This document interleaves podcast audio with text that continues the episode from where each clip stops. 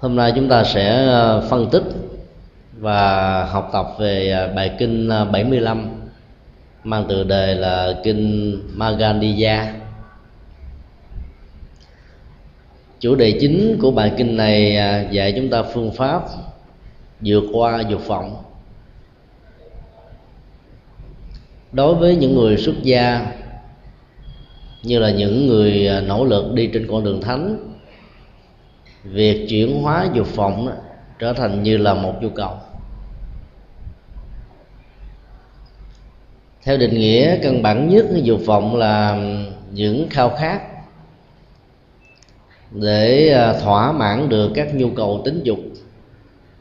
vốn được xem như là trọng tâm của đời sống hạnh phúc thuộc về à, thế giới tại gia. Đối với người tại gia thì việc nghiên cứu và học tập bản kinh này đó cũng có một giá trị nhằm mà bảo hộ và duy trì đời sống hạnh phúc trên tinh thần chung thủy một vợ một chồng. Và do đó cả hai giới tại gia và xuất gia đều có thể đạt được những sự lệ lạc thông qua việc học và ứng dụng bài kinh này trong à, sinh hoạt thường nhật của mình. Đẩy chính của bản kinh sát quyết chúng ta rất rõ rằng là sẽ là một sai lầm nếu chúng ta cho rằng dục vọng chính là hạnh phúc đích thực. Trong tất cả các nền văn hóa lớn trên thế giới chưa có một nền văn hóa nào cho rằng là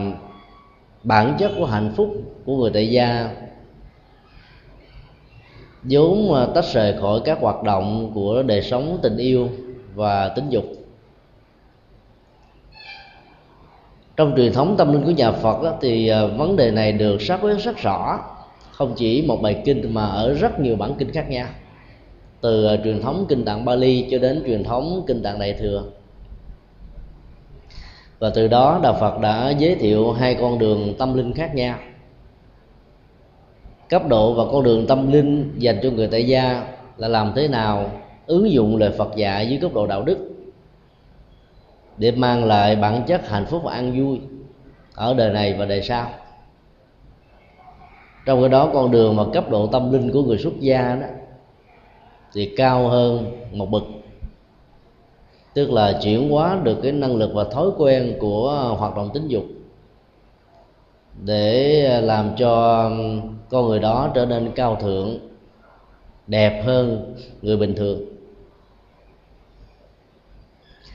Bài kinh ờ, cũng đã phân tích chúng ta bằng các dụ ngôn rằng là việc thỏa mãn cái nhu cầu thiếu thốn của tính dục cũng chẳng khác nào như là một người bị bệnh cùi. Khi đối diện hoặc là hơi nóng mình trước một ờ, ngọn lửa hay là lửa than. Cái cảm giác à, đỡ ngứa đó bắt đầu có mặt. Rồi làm cho người đó có cảm giác rằng là cái cơn bệnh cùi đó đã đã được vượt qua. Nhưng trên thực tế đó sự đỡ ngứa đó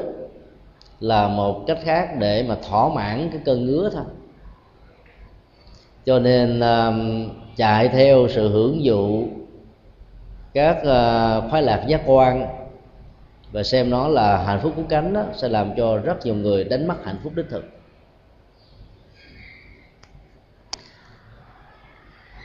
Ngoài ra bản kinh cũng còn à, cho thấy à, rằng là niềm tin mù quáng vào kinh điển của các tôn giáo, vào uy tín của các bậc thầy đó, nó sẽ là một trở ngại rất lớn cho con đường tự tập. Đây là điều mà đạo phật à, xác định rất rõ và yêu cầu chúng ta không nên trở thành là cái người thần tượng hóa cá nhân hoặc là thần thánh hóa các loại dân học, tôn giáo khác nhau.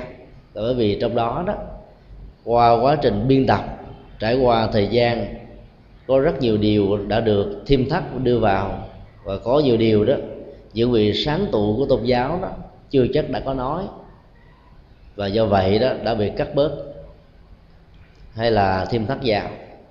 chính vì thế mà khi mổ xẻ các bản dân tôn giáo đó,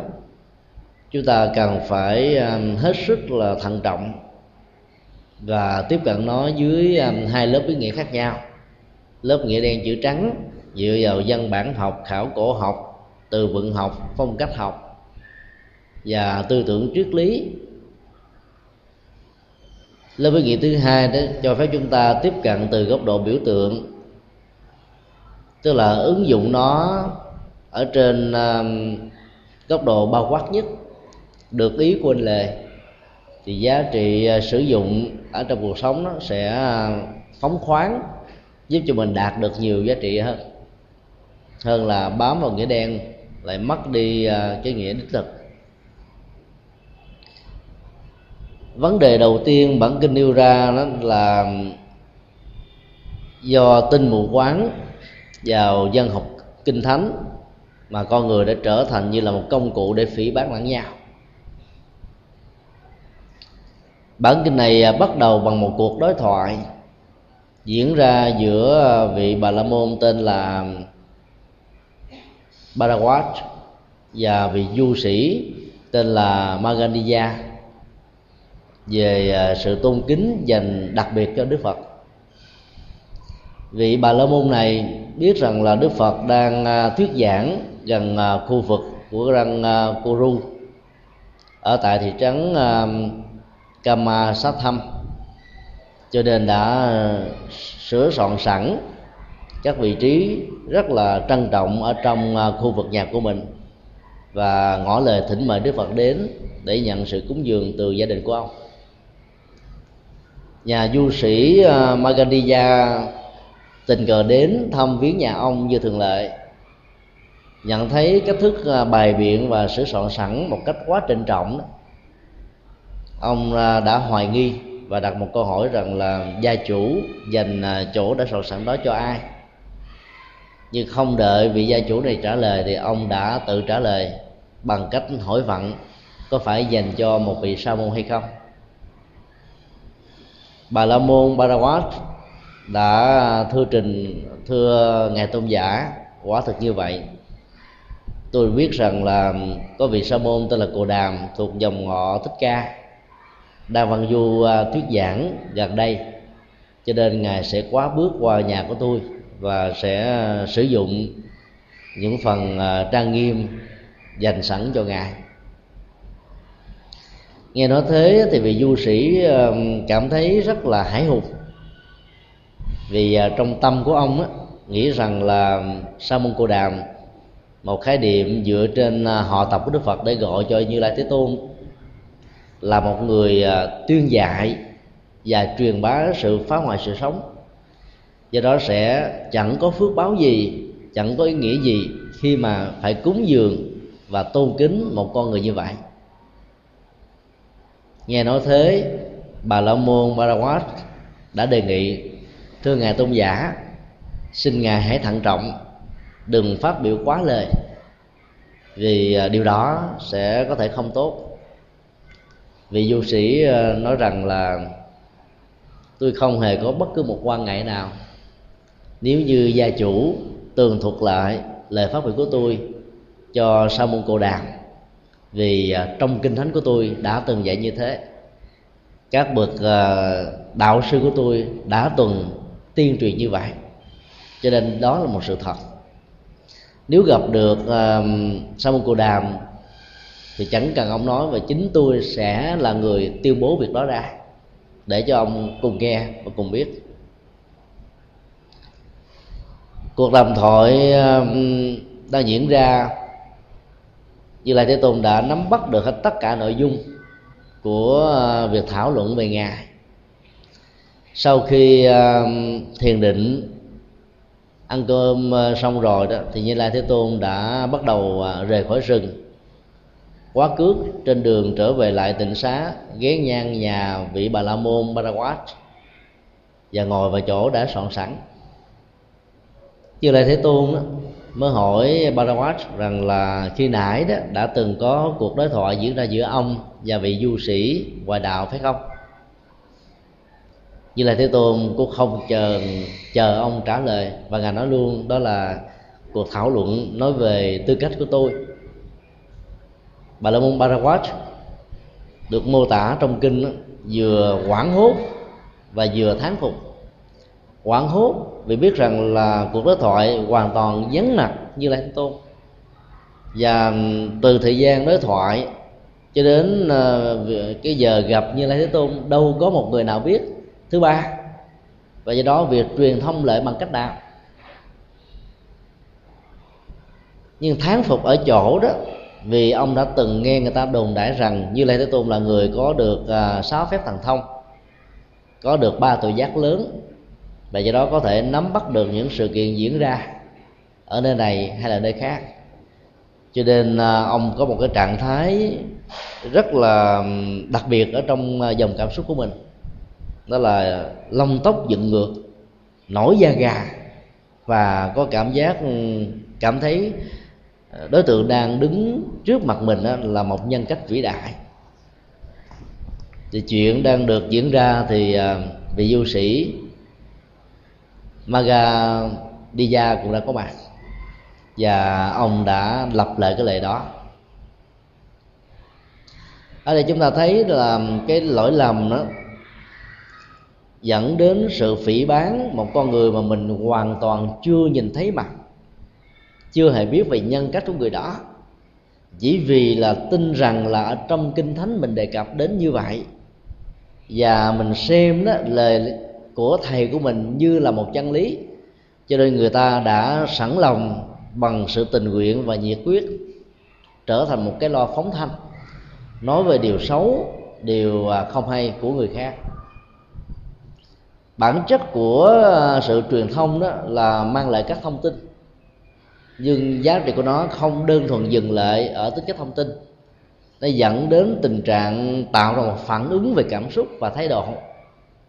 Đối với cái người được mô tả ở trong cái thông tin này, chúng ta thấy rất rõ là vị du sĩ Magandija rất nhiệt huyết vì sợ rằng là vị ờ, gia chủ bà la môn này sẽ bị ờ, đức phật làm trở nên mù quáng. Và do đó việc giúp đỡ cũng như là phát tâm cúng dường cho đức phật như thế hoàn toàn mang lại bất lợi cho ông và cho cộng đồng. Cho nên ông đã sẵn lòng nói lại những gì mà ông biết về đức phật. Cái độ tâm lý và sự nhiệt huyết đó, sẽ làm cho chúng ta trở thành như là một công cụ, và nhất là trong à, những à, cuộc chiến tranh à, tâm lý chiến, hoặc là trong những cái cuộc tâm lý ly gián, thì người ta thường lấy uy tín của bản thân mình ra để làm thước đo. Và trên cơ sở của thước đo đó, nó thuyết phục những người có niềm tin với mình một cách dễ dàng hơn. Do đó, người có vai trò vị trí xã hội và có uy tín trong cộng đồng khi bị lợi dụng và sử dụng như là một công cụ đó, thì cái tính cách truyền thông trong tình huống này đó, nó mang lại một cái tác hại rất là lớn. Rõ ràng cái sai lầm nó không phải nằm ở um, cái dụng ý xấu của vị du sĩ Magadija mà nằm ở chỗ là ông ngộ nhận vì quá tin vào lời thầy của mình nói và quá ờ, tin tưởng vào những gì được mô tả trong kinh thánh của ông là chân lý tuyệt đối. Cho nên nó dẫn đến cái tình trạng đó, tạo ra những khoảng cách và những hành động đó phá vỡ các mối quan hệ tình người. Trong xã hội đó, đôi lúc chúng ta sẽ trở thành một trong những ờ, người có tính cách như là Maganiya nghe nói về những điều hay điều tốt của người khác đó đến lúc đó, chúng ta nghe trước quên sau hoặc là không bằng lòng. Nhưng khi nghe đến sở đoản hay là điều hư tật xấu của người khác đó thì thói quen tâm lý của con người dễ dàng nhớ nhớ dài nhớ dài và do đó dẫn đến tình trạng là nhớ dở. Có nhiều người đó đến lúc đó, thời gian rảnh rỗi quá không biết làm gì là thích nghe ngày nay phương tiện uh, truyền thông ngày càng rộng mở. Người ta có thêm uh, điện thoại để truyền thông có thêm email để truyền thông có thêm các chương trình messenger đó để truyền thông có thêm uh, các cái phương tiện thư từ để truyền thông. Truyền thông bằng cách này không được thì thiết lập cái cách thức khác và do đó đó, một thông tin sai lầm đó, nó có cơ hội đó được lưu truyền và phổ biến rất nhanh, rất rộng ở trong vài giờ đồng hồ chứ không phải như là trước đây. Chỉ đơn thuần là truyền thông bằng miệng. Do đó đánh mất cái thời gian hoặc là tiêu phí thời gian vào những chuyện truyền thông về những nội dung mà mình chưa nắm chắc được về một con người đến lúc đó sự bám lấy hậu quả của đó là điều khó có thể tránh được khỏi do đó nó một trong ờ, bốn điều nội dung căn bản về đạo đức mà người phật tử tại gia và người đệ tử của đức phật nói chung cần phải thực tập đó là không nói những lời nhảm nhí. Tức là những gì mình biết nó có lợi ích đó, thì mình mới chia sẻ giải bài thảo luận phân tích. Để thông qua thời gian chia sẻ như vậy đó chúng ta mang lại lệ lạc cho tha nhân nếu không được, tức thời đó, thì ít ra đó, ở trong tương lai, nó có thể à, có giá trị như là sự tham khảo cần thiết nào đó. Còn nếu cái câu trả lời về giá trị và lệ lạc của nó là không đó, thì mọi thảo luận và sự truyền thông đó, nó trở thành như là vô ích. Do đó, tin vào uy tín của người khác để phê bình chỉ trích một con người mà những người có uy tín này đó vốn có thành kiến và mặc cảm đó, là điều dẫn đến sự sai lầm trong truyền thông. Đây là điều chắc chắn sẽ phải diễn ra. Trong các cộng đồng người việt kiều ở hải ngoại đó, chúng ta thấy um, thỉnh thoảng cái thái độ tâm lý tin vào sự truyền thông đó, theo kiểu mưa dầm thấm đất đó, là nhiều hơn là tin vào giá trị sự thật các phương tiện truyền thông ờ, trong cộng đồng người Việt ở hải ngoại phần lớn nằm vào tay của những người theo Thiên Chúa giáo. Từ các đài truyền hình cho đến các đài radio cho đến các tờ nhật báo các tờ tuần báo các bác vượt sang và các tạp chí. Hầu như là người phật tử đó, ở hải ngoại mặc dầu số lượng chiếm đa số hơn những người theo các tôn giáo khác lại thích làm về kinh tế và phước báo hơn là làm chính trị và sử dụng các phương tiện truyền thông như là một công cụ của đó. Do vậy mà đứng trước ờ, các phương tiện của truyền thông đó, thì người phật tử thường rơi vào cái cảm giác sợ hãi vì báo chí cứ ra rã và các phương tiện truyền thông đó cứ lặp đi lặp lại. Mỗi khi có một nhân cách phật giáo nào lớn nổi trội lên đó, thì các phương tiện truyền thông đó tìm cách để đánh phá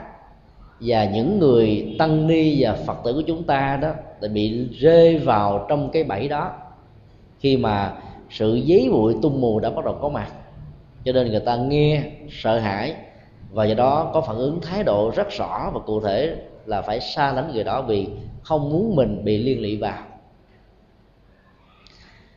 Trong xã hội phương tây ngày hôm nay đó, do cái hận thù của chiến tranh mà phần lớn đó nó là một cuộc nội chiến về ý thức hệ trước và sau năm 75 thì việc hận thù à, chế độ hiện tại cũng như là những người trong nước hận thù những người khác chế độ đang ở hải ngoại là điều khó có thể tránh khỏi. Lợi dụng vào à, cái à, sự kiện về hận thù đó đó, người ta sẵn sàng ghép bằng cách là tặng những chiếc đó cối cho bất kỳ các nhân cách Phật giáo vĩ đại nào có những nỗ lực hoàn pháp và truyền bá con đường tâm linh cho quần chúng Phật tử và người Việt Nam nói chung. Vì à, các phương tiện truyền thông của người Thiên Chúa giáo, họ thấy rất rõ để cho đạo Phật được hòa hợp và đoàn kết với nhau, thì cái cơ hội biến Việt Nam trở thành mảnh đất tâm linh của Thiên Chúa giáo trong thiên niên kỷ thứ ba theo lời di chúc của Đức Giáo hoàng John Paul đệ nhị trong công cuộc toàn cầu hóa của châu Á sẽ khó có thể thực hiện được. Cho nên họ phải giấy bụi tu mù. Và những người Phật tử, phần lớn của chúng ta đó, dễ dàng rơi vào cái tình trạng an phận thủ thường, không muốn bị liên lụy. Do đó đã rơi vào các cái cạm bẫy nói chung. Và thậm chí đó, một số tăng ni và phật tử đã trở thành công cụ của các phương tiện truyền thông như thế trở thành là đối tượng kích bán các hoạt động hoằng pháp cũng như là sự tột hành trì của các nhân cách lớn chẳng hạn như à, thiền sư thích thanh từ và thiền sư thích nhất hạnh. Bởi vì ai làm lệ cho đạo phật đó thì được xem như là kẻ thù của thiên chúa giáo. Và người ta đã lợi dụng vào cái khuynh hướng đó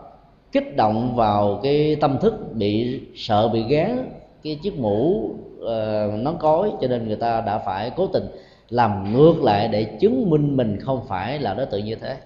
Và cuối cùng, rơi vào cái bẫy của sự ly giác. Rất nhiều phật tử chưa từng à, nghe bất kỳ một băng giảng nào của thiền sư thích thanh từ. Và thiền sư nhất hạnh mặc dầu được băng giảng của hai ngày này, phổ biến cùng khắp trong các cộng đồng việt nam, dưới nhiều hình thức, sách vở, băng đĩa khác nhau, trên internet cũng có do vì chấp nhận theo những người có uy tín trong mối liên hệ với bản thân mình rằng hai nhân cách này là những người đại diện cho cộng sản hoặc làm công cụ cho cộng sản cho nên đó, người ta nghe dẫn đến sự sợ hãi và do đó hoạt động chống ngược lại các hoạt động về Phật pháp của các nhân cách Phật giáo nói chung. Đó là một điều rất đáng buồn. Và ai làm như thế mà thiếu sự à, xét đoán đó, sẽ phải lãnh lấy những hậu quả rất là nghiêm trọng về sau này. Tại vì đó là một trong những hành động phá vỡ sự hòa hợp của tăng đoàn Phật giáo nói chung và làm cản trở cho con đường tu học và phát triển tâm linh của Phật giáo do những nhân cách lớn truyền bá ở trong thời hiện tại và nó còn có ảnh hưởng một cách rất là dài lâu ở trong tương lai. Thiền sư thích tinh từ trong hai chuyến hoàng pháp ở hải ngoại đó đã bị à, rất nhiều người việt nam phản đối vì nghĩ rằng thiền sư là công cụ cho chế độ. Thiền sư ờ, nhất hạnh trở về việt nam để giới thiệu một hình thái thực tập mới của phật giáo. Trên nền tảng những học thuyết như là chân lý, ngàn xưa, và bị người ta gán ghép như là một công cụ của chế độ. Rõ ràng khi ờ, muốn đánh giá một con người hay là một nhân cách nào đó đó chúng ta phải đánh giá qua chủ trương, qua học thuyết, qua lời nói, và qua việc làm và qua cuộc sống thực tế của nhân cách đó. Rất nhiều người có thành kiến và tin theo sách vở, cũng như là những con người khác có uy tín đã nói đó. Cho nên người ta không hề bận tâm để tìm kiếm những cái này để xác định rõ đâu là chân lý và đâu là một lời vu khống. Cứ lao theo như là những con thiêu thân thấy ánh sáng là bám víu vào. Và càng nhiệt tình nhiều chừng nào thì cái sự chết đó, do bị thiêu đốt của ánh sáng đó sẽ diễn ra nhanh chóng chừng đó đó là phước báo tư cách tội giác của mình nó sẽ bị cùng mòn do vì mình nhiệt tình dẫn đến một sự phỉ bán các nhân cách thiện và đạo đức. Do đó đây là một cái bài học à, mà không chỉ thời hiện tại mới có. Trong thời đại đức phật đó đã có nhiều người rất nhiệt tình vì sợ truyền bá một điều sai lầm, cho nên họ đã tuyên truyền một nội dung để chống lại những sự sai lầm đó. Nhưng không ngờ đó, cái thông tin về con người nhân cách của như lai thế tôn vốn vĩ đại, bảo hộ sự sống, lại được hiểu như là một người phá hoại sự sống. Rơi vào cái cạm bẫy này, nhà du sĩ Maganiya đã trở thành như là một công cụ và rơi vào một cái lỗi lầm rất là lớn mà cuối bản kinh này ông mới nhận ra do đó, chúng ta cần phải thực tập, tạo cho mình à, một cái năng lực phán đoán vấn đề một cách rất là khách quan. Những gì mình nghe đó, nó chỉ được đơn thuần hiểu như là một dữ liệu. Các phán đoán về tính chân lý và giá trị của nó đó sẽ là một sự sai lầm nếu cái tính cách à, sự kiện của nó chưa được xác quyết là đúng hay là sai.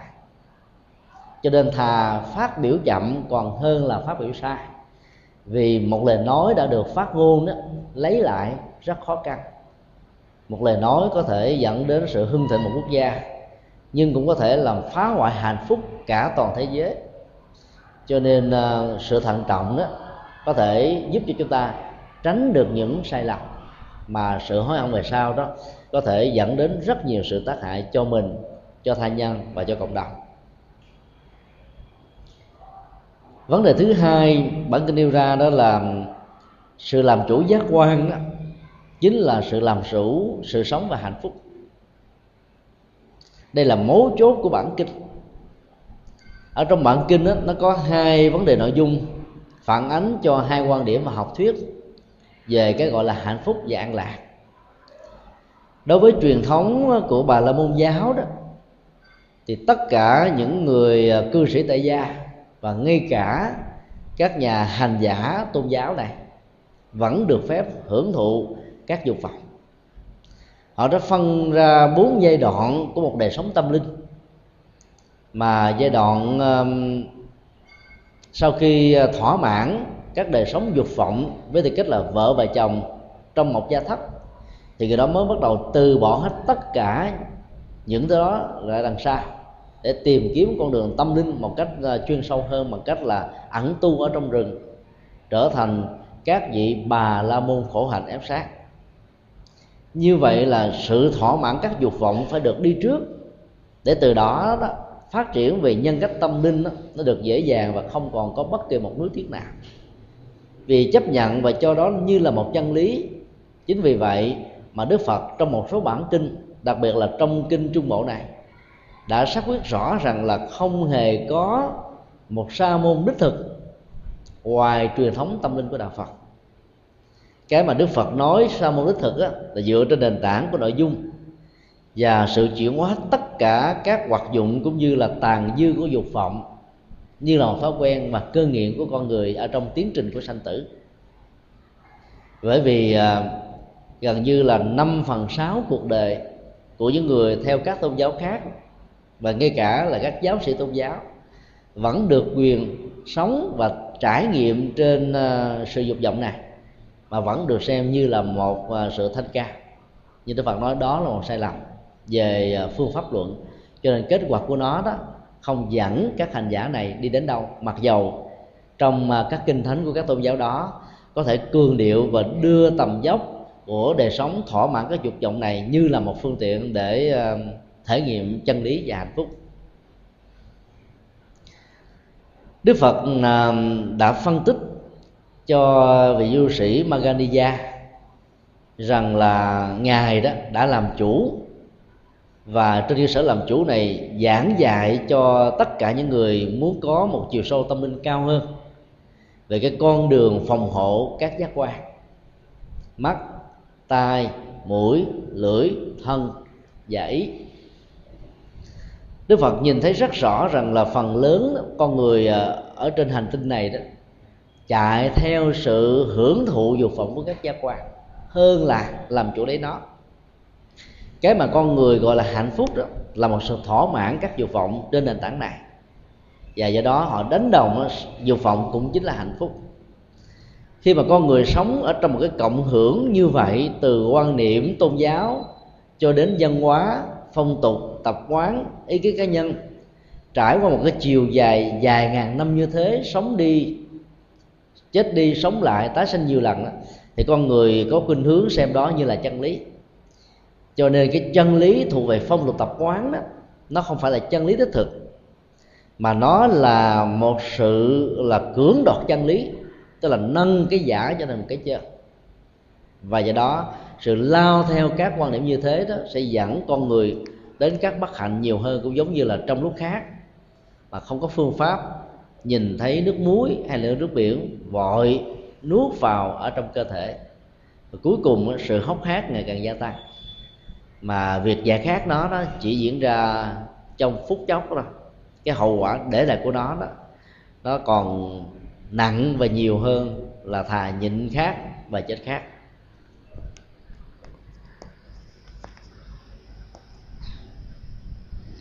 Như lai thế tôn đã đặt ra một câu hỏi, có phải vì lý do tôi, tức là như lai, chủ trương và truyền dạy cái con đường chuyển hóa các dục vọng, mà các vị du sĩ ngoại đạo, các sa môn, các bà la môn đã cho rằng tôi là người chủ trương quỷ diệt sự sống hay không? Câu hỏi này đi thẳng vào ngay trọng tâm, quan niệm sai lầm của những người khác với đạo phật. Đạo phật dạy các hành giả tu sĩ đó chuyển hóa dục vọng. Không có nghĩa là tạo ra một cái con đường dẫn đến sự tiệt chủng đời sống của con người như người ta đã cố tình gắn ghép. Là bởi vì họ đưa ra một luận điệu như thế này. Nếu tất cả các phật tử theo sự ờ, thực tập của đức phật và trở thành là người học trò của ngài mà thực tập một cách rốt ráo về học thuyết chuyển hóa dục vọng đó thì lấy đâu ra con người để truyền giống nòi và do đó sự diệt chủng nhân loại là điều khó có thể tránh khỏi. Chúng ta thấy học thuyết này nó sai lầm ở chỗ đó là nó tuyệt đối quá một sự kiện. Chúng ta thấy rất rõ đức phật nói trong kinh đó, có hai con đường tâm linh tâm linh tại gia và tâm linh xuất gia. Tâm linh xuất gia cũng giống như trạng thái đi leo núi càng lên cao thì càng ít người. Ít người vì à, cái con đường nó à, chuân chuyên và các hành lý ở trên cơ thể càng nặng nhiều chừng nào thì làm càng trở ngại chừng đó. Thứ hai là ảnh hưởng áp suất của không khí càng lên cao thì càng ngạt thở khó chịu. Sự đi một cách lâu dài làm cho người lữ hành đó, có thể trở nên mỏi mệt và bỏ cuộc nữa chừng. Cho nên à, thực tập con đường như thế đó chẳng mấy ai thành công. Và có thành công đi nữa cũng không có nghĩa rằng là dẫn đến sự tuyệt chủng nhân loại trong khi đó, việc vượt qua bằng sự chuyển hóa dục vọng đối với người tại gia không có nghĩa là không được quyền sống và hưởng thụ những thứ đó. Và như lai thế tôn là khuyến tấn con người tại gia đó là phải thể hiện đúng nơi, đúng thời và đúng người. Thì đó cũng là một cách vượt qua các dục vọng một cách quá trớn và quá sức của mình. Bởi vì không đúng chỗ, không đúng thời và không đúng người đó nó dẫn đến không chỉ là bệnh tật thông qua con đường truyền nhiễm của đường máu và đường hưởng thụ tính dục, mà nó còn dẫn đến cái tình trạng lây lan cho thai nhân. Mà cái cơn bệnh HIV và S trong thế kỷ 20 đó, nó trở thành như là nỗi đe dọa dẫn đến sự diệt chủng của con người. Nếu con người không vượt qua các dục vọng như là một bản năng. Hiểu lầm như là thế tôn về phương diện dạy cho các người xuất gia trở thành như là một bậc thánh đích thực, như là một học thuyết dành cho tất cả các phật tử. Cho nên, những người khác tôn giáo đã quy kết như lai rằng chuyển hóa dục vọng có nghĩa là kết thúc sự sống. Phần lớn con người ờ, nếu không hiểu được tính chiều sâu của học thuyết như lai thế tôn đó, nghe các nhà ngoại đạo nói về phương diện này, sẽ có cảm giác rằng là nó có tính logic, nhưng trên thực tế là hoàn toàn không có sự thật do đó, chúng ta học được từ cái cách lý luận này, rằng là có nhiều cái có tính logic nhưng không có chân lý. Và do đó, chúng ta có thể nói bản chất của chân lý không nhất thiết phải bị lệ thuộc vào à, tính logic của sự kiện và vấn đề. Chân lý là chân lý. Dầu cho nó có logic, không có logic nó không hề có sự thay đổi. Do đó, dựa vào cái cơ sở logic, giả sử tất cả mọi người đều chỉ có được dục vọng thì con người sẽ bị diệt chủng. Cái sự giả sử đó cho chúng ta thấy rằng ngay ở hiện tại nó không phải là một sự thật. Và cái tính sự thật ở trong tương lai của nó bị lệ thuộc hoàn toàn vào giả sử, thì. Chúng ta thấy nó có cả hai vế tính điều kiện và giả thuyết. Giả sử, chấm chấm chấm. Ở hiện tại, thì trong tương lai, chấm chấm chấm. Chúng ta thấy là cả hàng tá và hàng chuỗi các dấu chấm như thế đó sẽ cho thấy rằng là nó sẽ là một chân lý ở trong những sự kiện cá thể nhiều hơn là một chân lý phổ quát và do đó chúng ta thấy con đường tu tập vẫn là sự lựa chọn của một thiểu số chứ không phải là đa số. Nên là kinh tế của con người ngày càng phát triển chừng nào đó, thì cái nhu cầu ờ, trở thành một người xuất gia lại càng hiếm hoi chừng đó. Trung quốc, đài loan, triều tiên, nhật bản khi nâng cao cái nền kinh tế quốc dân lên, thì ờ, số lượng của người tu đó đã giảm một cách ờ, chưa từng có. Ngày càng phật giáo đối đầu với sự khủng hoảng nhân sự. Có nhiều người thấy ờ, phật giáo việt nam trong mấy năm gần đây phát triển về con số trên dưới 40 ngàn tăng bà ni, trên toàn nước với tổng số dân số là trên dưới 85 triệu cho rằng đây là một tình trạng nhân mãn về người xuất gia đó là một nhận thức rất là khiếm khuyết. Bởi vì nếu chúng ta lấy con số 85 triệu chia cho trên dưới 40 à, ngàn tăng ni đó, thì chúng ta chẳng có bao nhiêu tăng ni để chăm lo đời sống tinh thần cho số lượng dân số Việt Nam quá nhiều như thế. Toàn nước Việt Nam hiện nay đấy thì có trên dưới 17.000 ngôi chùa, tịnh xá, tịnh thất và niệm phật được nếu chúng ta lấy con số 85 triệu chia cho 17 17 ngàn các cái cơ sở tín ngưỡng và tâm linh của đạo Phật đó, thì chúng ta thấy là mỗi một ngôi chùa và cơ sở tâm linh của Phật giáo phục vụ chẳng cho bao nhiêu người. Đi vào các vùng sâu vùng xa cao nguyên của Phật giáo trên toàn nước Việt Nam thì chúng ta thấy là hình ảnh của chùa đã là ít và do đó số lượng của tăng ni đó có mặt ở những chỗ này lại càng ít hơn nữa. Các ngôi chùa Phật giáo thì khác với ờ, các cơ sở thờ phượng của các tôn giáo khác. Ở chỗ đó nếu các tôn giáo khác là mỗi một cái ngôi thờ phượng như vậy có từ ờ, một cho đến ờ, vài ba những người tu sĩ là nhiều. Thì ngược lại trong đạo Phật đó, có những ngôi chùa có hàng trăm tăng hay là ni. Và thậm chí nó có nhiều nơi có đến cả ngàn và do đó đó, nếu mỗi một cái đơn vị tâm linh về phương diện cơ sở, như là chùa và chiền, có số lượng tăng ni nhiều như thế đó, thì sự phục vụ cho phật tử đó, nó cũng chừng đó đối tượng mà thôi. Thì như vậy, phân bổ nhân sự và nhân tài Phật giáo một cách không đồng đều, như là lịch sử phát triển một cách tự nhiên của đạo Phật, từ ngàn xưa cho đến hôm nay, sẽ không thể nào mang lại một thành quả và hiệu suất hoàn pháp như chúng ta đã mong đợi cho nên trong tương lai đó chúng tôi rất mong mỏi rằng là Phật giáo phải à, học tập phương pháp thiên chuyển để đưa những uh, nhân cách tu sĩ Phật giáo vĩ đại đó đến những nơi mà cái tầm chiến lược của nó đó phải là một sự quan tâm hàng đầu. Thì việc truyền bá thông qua sự ờ, dấn thân của những nhân cách này đó sẽ làm cho đạo Phật có mặt khắp mọi nơi và mọi chỗ có những nơi đó chúng ta có người và có những nơi chúng ta hoàn toàn không có một người nào. Có những thành phố lớn như là sài gòn, hà nội và huế, thì tăng và ni tập trung quá nhiều. Trong khi đó, rất nhiều tỉnh thành còn lại, số lượng tăng và ni chẳng là bao. Do đó, phân bổ một cách không đồng đồng đồng bộ và hợp lý đó, sẽ dẫn đến tình trạng đó, chúng ta đã tình nguyện cúng dường mảnh đất tâm linh của đạo Phật này cho các tôn giáo khác mà vốn đó có thể làm cho niềm tin của con người càng ngày càng dấn thân và lúng lút sâu vào niềm tin mê tín nhiều hơn. Đây chính là trọng trách của những người tu sĩ và giáo hội Phật giáo. Khi mà phần lớn con người tại gia dù là thuộc tôn giáo nào quan niệm rằng là việc thỏa mãn có dục vọng đó, chính là hạnh phúc đó, thì người ta không thấy rằng là sự dấn thân vào nó một cách quá mức và quá đà,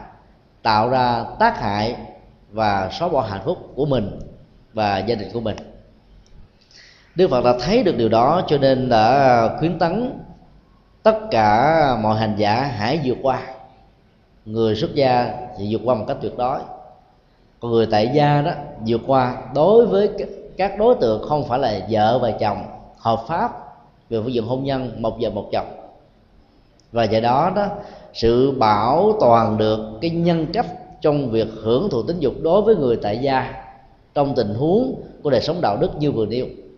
sẽ giúp cho cả vợ lẫn chồng thoát khỏi các ảnh hưởng xấu từ việc sống buông tha của một trong hai người hay là cả hai, theo tinh thần ông ăn chả bà ăn nem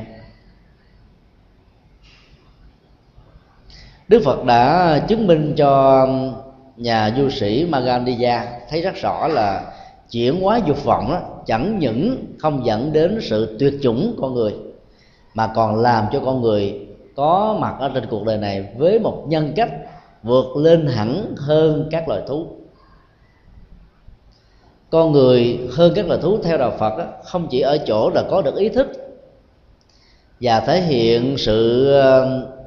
kinh nghiệm cũng như là kiến thức của mình qua nghệ thuật truyền thông của con, của cái miệng. Biến những kiến thức của mình trở thành hiện thực bằng bàn tay và bằng chân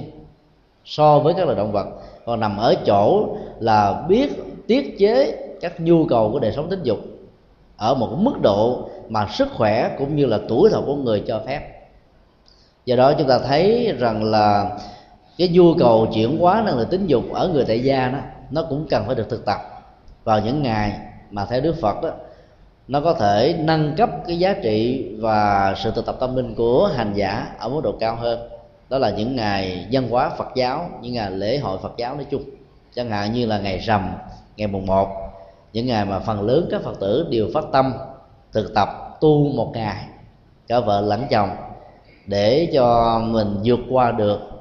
những cái cơn nghiện về sự hưởng thụ này ở một mức độ quá lớn và do đó dẫn đến sự băng hoại về bản chất hạnh phúc và sức khỏe của gia đình.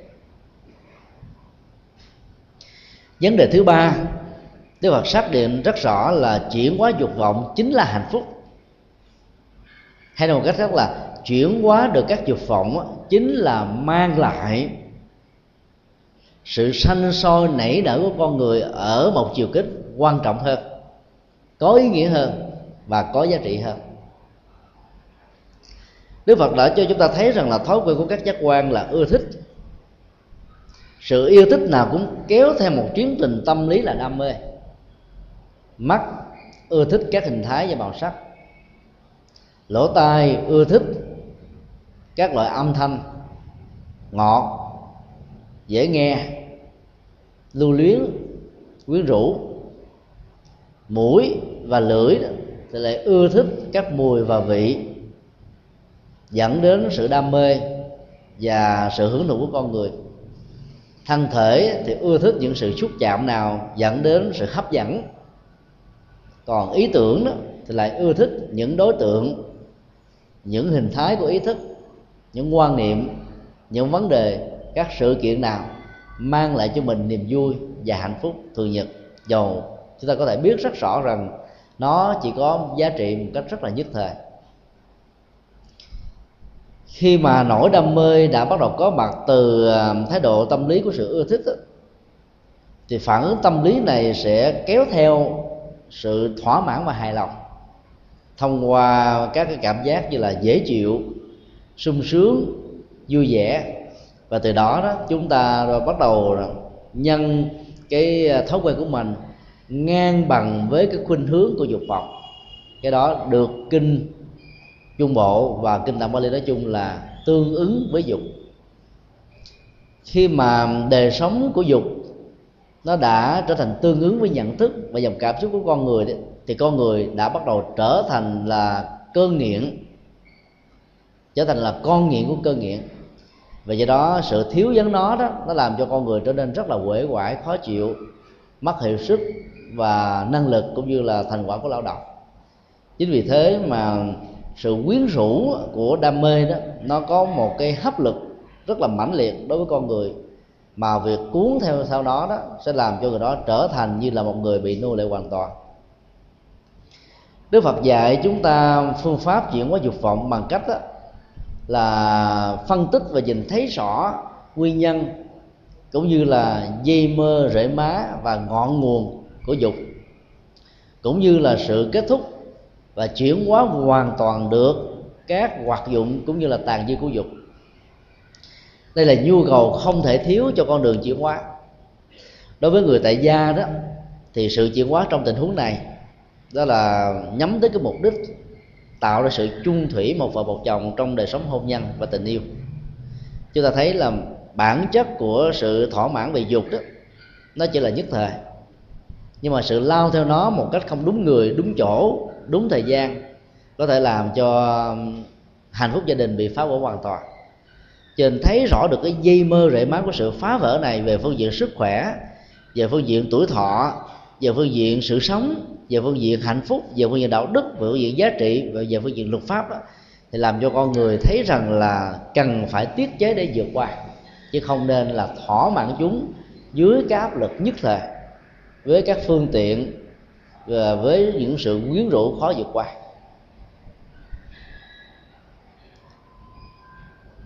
Nếu mà chưa vượt qua được các cái khát khao của dục vọng bằng à, sự nhận thức về dây mơ rễ má cũng như là sự kết thúc của nó đó, và vì tác hại và lợi ích đó, thì Đức Phật khuyên chúng ta hãy phân tích cái tiến trình tâm lý mà bản kinh này đã lặp đi lặp lại rất là nhiều lần qua ba giai đoạn. Đó là vị ngọt của dục thứ hai là vị nguy hiểm của dục. Và thứ ba là sự xuất ly khỏi sự hấp dẫn của dục.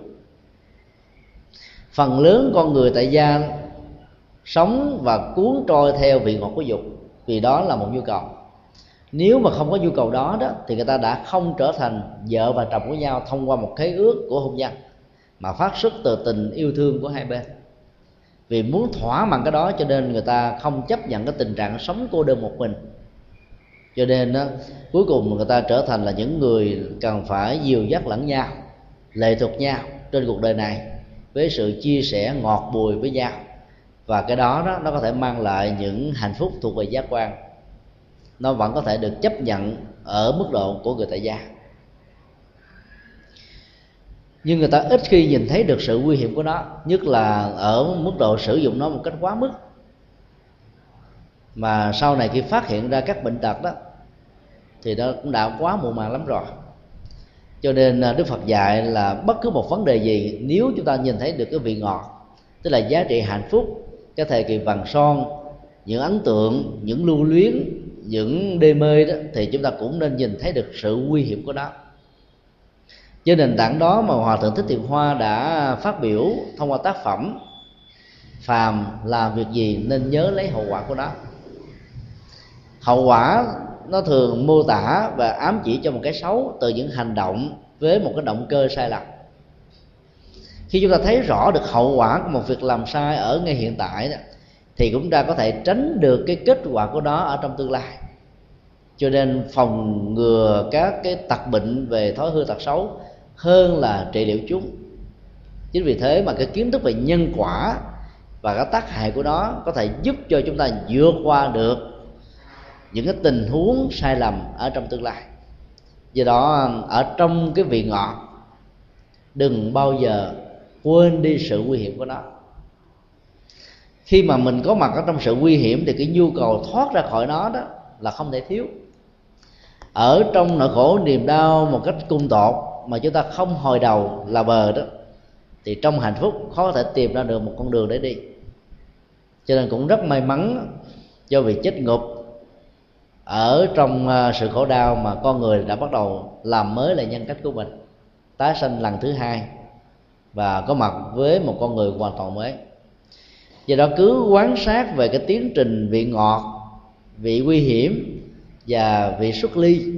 của bất kỳ một vấn đề gì nó có thể có mặt với chúng ta một cách tình cờ hay là do nhân duyên và kết quả. Thì chúng ta sẽ thấy rất rõ và vượt qua được những cái sự ưa thích đam mê để chuyển hóa được sự lệ thuộc vào chúng. Làm được như thế đó, thì tâm của con người sẽ giảm từ từ à, sự khát ái. Và cái nhu cầu thỏa mãn chúng mà không cần biết đến tương lai là cái gì? Đây là cái điều mà tất cả những người tại gia hơn bao giờ hết cần phải thực tập để có thể đảm bảo được hạnh phúc chung thủy một vợ một chồng của mình. Vấn đề thứ tư đức phật đã dạy ờ, dạy chúng ta về có con đường hạnh phúc thông qua kinh nghiệm của bản thân ngài. Giáo dục kinh nghiệm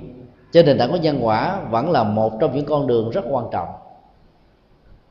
Và thông qua đó có thể truyền thừa lại những giá trị hay, những cái tốt cho cuộc đời. Đức Phật đã phân tích cho vị du sĩ Maganiya rằng là khi còn là một đông cung thái tử đó Ngài đã từng có đủ đầy tất cả các phương tiện để hưởng thụ. Vua cha vì không muốn Ngài trở thành là một nhà tâm linh như là lời tuyên tri Từ lúc mà mới được lọt lòng, Cho nên đã sắm sanh cả ba tòa lâu đài, đáp ứng cho ba mùa. Mùa mưa, mùa nắng và mùa đông. Mỗi một mùa kéo dài 4 tháng. Sự trang hoàng các phương tiện và đời sống hưởng thụ các dục lạc đó ở trong ba cung điện đó là không có gì là thiếu. Đức Phật đã kể lại rằng là cứ 3 tháng, cứ 4 tháng mùa mưa đó Ngài chưa từng ra khởi cung đài dành cho mùa mưa. Là bởi vì trong đó các phương tiện để hương độ không có gì là thiếu. Từ đó đó cái sự lệ thuộc vào sự hưởng thụ đó nó đã bắt đầu phát sinh khi mà con người làm quen với một cái gì đó, và sự làm quen này được lặp đi lặp lại một cách nhiều lần cái cơ nghiệm bắt đầu nó có mặt, và nó trói buộc chúng ta như là một thói quen. Không đáp ứng cái thói quen đó đó, con người cảm thấy bị lệ thuộc, giả dưỡi bằng thần khó chịu. Và đây chính là cái tiến trình tâm lý của các hóa chất đã được đưa vào trong các độc tố mà con người tình nguyện hủy hoại cơ thể hạnh phúc tuổi thọ, mạng sống của mình bằng cách là đưa nó vào trong thân thể của mình thông qua sự hưởng thụ. Cho nên chúng ta thấy rằng là là là khi hưởng thụ năm thứ dục lạc đó, thì với tư cách là đông cung thế tử, ngài tất đạt đa không bao giờ muốn thoát được ra. Rất may mắn do học được rất nhiều à, các truyền thống tâm linh và do các hạt giống đã có sẵn từ nhiều đời như là thế tôn đã sớm nhận ra được rằng là cái tác dụng của đời sống ái dục đó sẽ à, làm cho ngài không trở thành một nhân cách vĩ đại. Và do đó, các nguyện ước và những thao thức muốn giúp cho cuộc đời đó sẽ khó có cơ hội được đóng góp một cách ở mức độ và phạm vi lớn hơn. Cho nên ngài đã nhanh chóng từ bỏ được nó. Đức phật xác quyết rất rõ rằng là sau khi ngài thoát ra khỏi được cái dòng ăn ái của tư cách vợ và chồng, hoặc là sự hưởng thụ các đời sống vật chất cao cấp nhất với tư cách là một vị vua trong tương lai đó Như Lai đã nhìn thấy rằng là con người chạy theo tham ái sẽ bị đời sống của ái dục, nhai, nghiến và sự thiêu đốt của đó khó có thể được tránh khỏi. Đức Phật đã dạy chúng ta bằng à, những cái phương pháp rất là tinh vi nhưng lại có kết quả rất cao. Đó là thay thế nó bằng một thái độ tìm kiếm các giá trị hỷ lạc của đời sống thiền định. Từ đó đó sẽ giúp cho hành giả vượt thoát khỏi được các ham ái và các ước muốn thấp hèn. Sự thay thế lúc nào cũng là một nhu cầu. Phần lớn là các bài kinh ở trong truyền thống kinh tạng Bali đó dạy chúng ta phương pháp thay thế để vượt qua một thói quen xấu bởi vì đó nó là một cái phương pháp mà có thể áp dụng cho quảng đại quần chúng. Khi chúng ta muốn cho một người nào đó đó bỏ một cái thói uh, xấu đó là quất rác ở ngoài đường phố hoặc là bất cứ nơi nào mà người đó muốn thì tốt nhất là chúng ta hãy um, thiết lập ở bất cứ một nơi nào tất cả các phương tiện của sọt rác để cho rác này đó được bỏ đúng nơi đúng chỗ chứ không có bỏ một cách bừa bãi. Muốn cho quần chúng và nhân dân không phóng uế ở trên các đường phố làm uh, xấu đi cái uh, vẻ thuần phong mỹ tục của một quốc gia thì uh, cứ khoảng 500 mét chúng ta nên thiết lập một nhà vệ sinh công cộng sạch sẽ và miễn phí các phương tiện này nếu không được ờ, xây dựng để thay thế cho một cái thói quen xấu mà con người có thể làm bừa, thì giàu cho mình có khuyến tấn và thậm chí là sử dụng các phương pháp trừng phạt, nó vẫn không có bất kỳ một kết quả nào. Do đó đức phật đã dạy cho tất cả những người xuất gia đó là hãy phát huy đời sống thiền định, để cho trạng thái của hỷ lạc nó bắt đầu nó có mặt. Sự lăn lăn nhẹ nhàng thư thái của nó đó sẽ giúp cho các hành giả này vượt qua các cơn nghiện mà khi còn là đời sống tại gia, họ đã từng trải qua. Nếu không ở đời này, thì ít ra nó cũng ở nhiều đời kiếp về trước. Do đó sự thay thế như thế nó sẽ làm cho người ta không bị rơi vào trạng thái bị bức bách. Lấy một cái ờ, trạng thái hỷ lạc ở mức độ cao hơn, tính lệ thuộc và tác hại có ít hơn để thay thế một cái nặng hơn. Dần dà khi mình đạt được một cái trình độ tâm linh ở mức độ lớn mà không còn dẫn đến cái tình trạng bị ờ, lui sụt lại ở trong ờ, tư cách đạo đức đó thì lúc đó đó chúng ta phải giải phẫu luôn và tháo gỡ luôn cái tính phương tiện này. Chúng ta thử hình dung là một cái ờ, cái công trình xây dựng đó muốn ờ, có được cao tầng đó thì chúng ta phải có những cái dàn giá để thiết lập. Nhưng khi đã xây dựng xong hết rồi đó sẽ là một sự sai lầm nếu để quy các dàn giá. Là bởi vì dàn giá đó sẽ làm cho chức năng và sự sử dụng các tòa nhà với những phòng ốc của nó sẽ không đạt được như ý. Thứ hai, nó sẽ dẫn đến tình trạng mất thẩm mỹ và mất tiện ích cũng như là làm trở ngại cho việc sử dụng này rất nhiều. Cho nên sử dụng một công cụ thay thế để vượt qua một thói thói hư xấu, thì sau khi thành công rồi đó thì chúng ta phải giải bỏ cái công cụ và phương tiện đó. Thì như vậy chúng ta mới à, không bị rơi vào cái tình trạng đó, chấp phương tiện làm cứu cánh. Cũng giống như cái người bám vào ngón tay cho nên đánh mất mặt trăng. Nếu hiểu rất rõ là nhờ có ngón tay việc định hướng mặt trăng với phương vị của nó sẽ được rõ ràng thì chúng ta không dạy gì đánh đồng mặt trăng chính là ngón tay. Vì vì sự đánh đồng đó sẽ làm cho chúng ta không biết được bản chất thật của mặt trăng là gì. Và do đó không sử dụng đúng, đúng được cái chức năng của ngón tay vốn chỉ là một công cụ để chỉ điểm cho người ta thấy rõ được cái phương vị mà nó đang có mặt.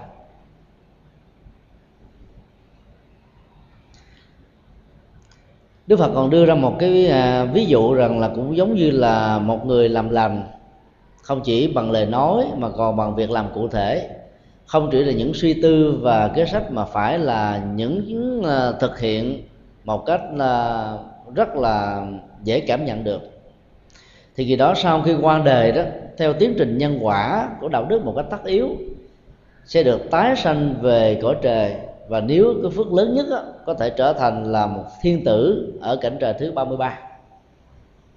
của sinh mở thêm dấu hoạt đơn cái này mà cõi trời trong Phật giáo không phải là nằm ở trên các tầng mây như là các nghệ nhân ở trong Phật giáo đã từng vẽ qua tranh và ảnh.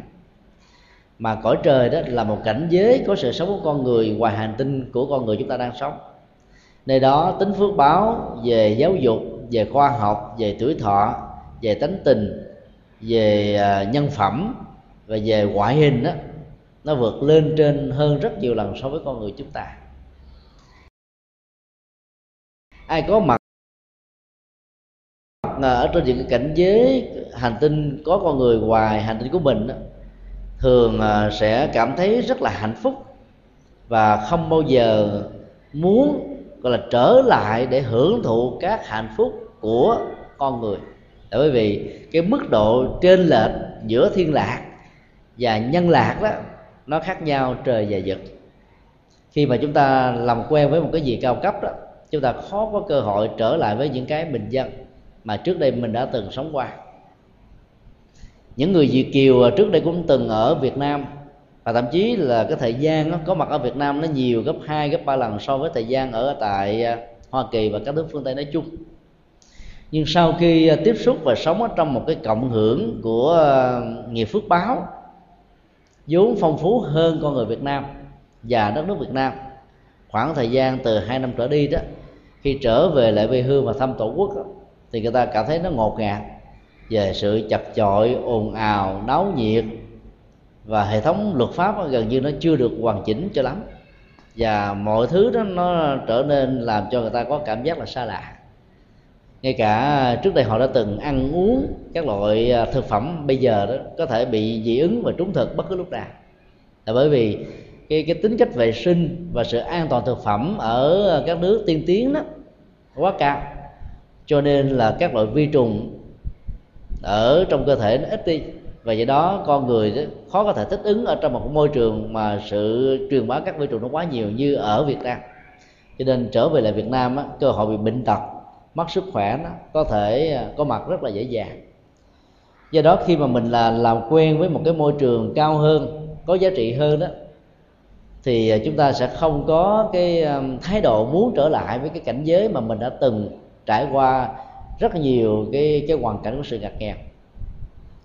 ở trong ờ, kinh tạng a hàm đó thì có một cái ánh dụ khác khá lý thú hơn. Đức phật là so sánh cái ờ, giá trị hạnh phúc của ờ, cõi trời và cõi người đó, nó giống như là một người đang sống ở trong hầm phân. Rồi được người khác vớt lên, dùng tất cả các cái phương tiện để tẩy và rửa những mùi xú uế trên cơ thể do ảnh hưởng từ hầm phân mà ra rất là nhiều lần qua nhiều ngày.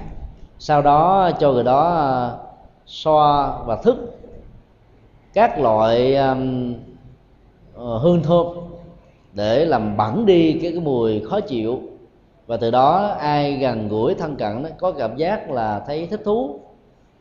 Cho nên là khi thoát ra khỏi cái cảnh giới của hầm phân rồi không mấy ai làm liều và thích thú trở lại với nó. Tại vì giải phóng được nó là một điều hạnh phúc rất là lớn. Nếu chúng ta thấy được rằng là con người hưởng thụ các cái lạc ở trên các cõi trời đó, nó vốn nhiều hơn con người chúng ta, thì cái việc đắm nhiễm vào ờ, trong sự hưởng thụ đó, nó cũng phát sinh theo chiều hướng tỷ lệ thuận. Chính vì vậy mà đức phật đã nói trong kinh đó làm thân phận con người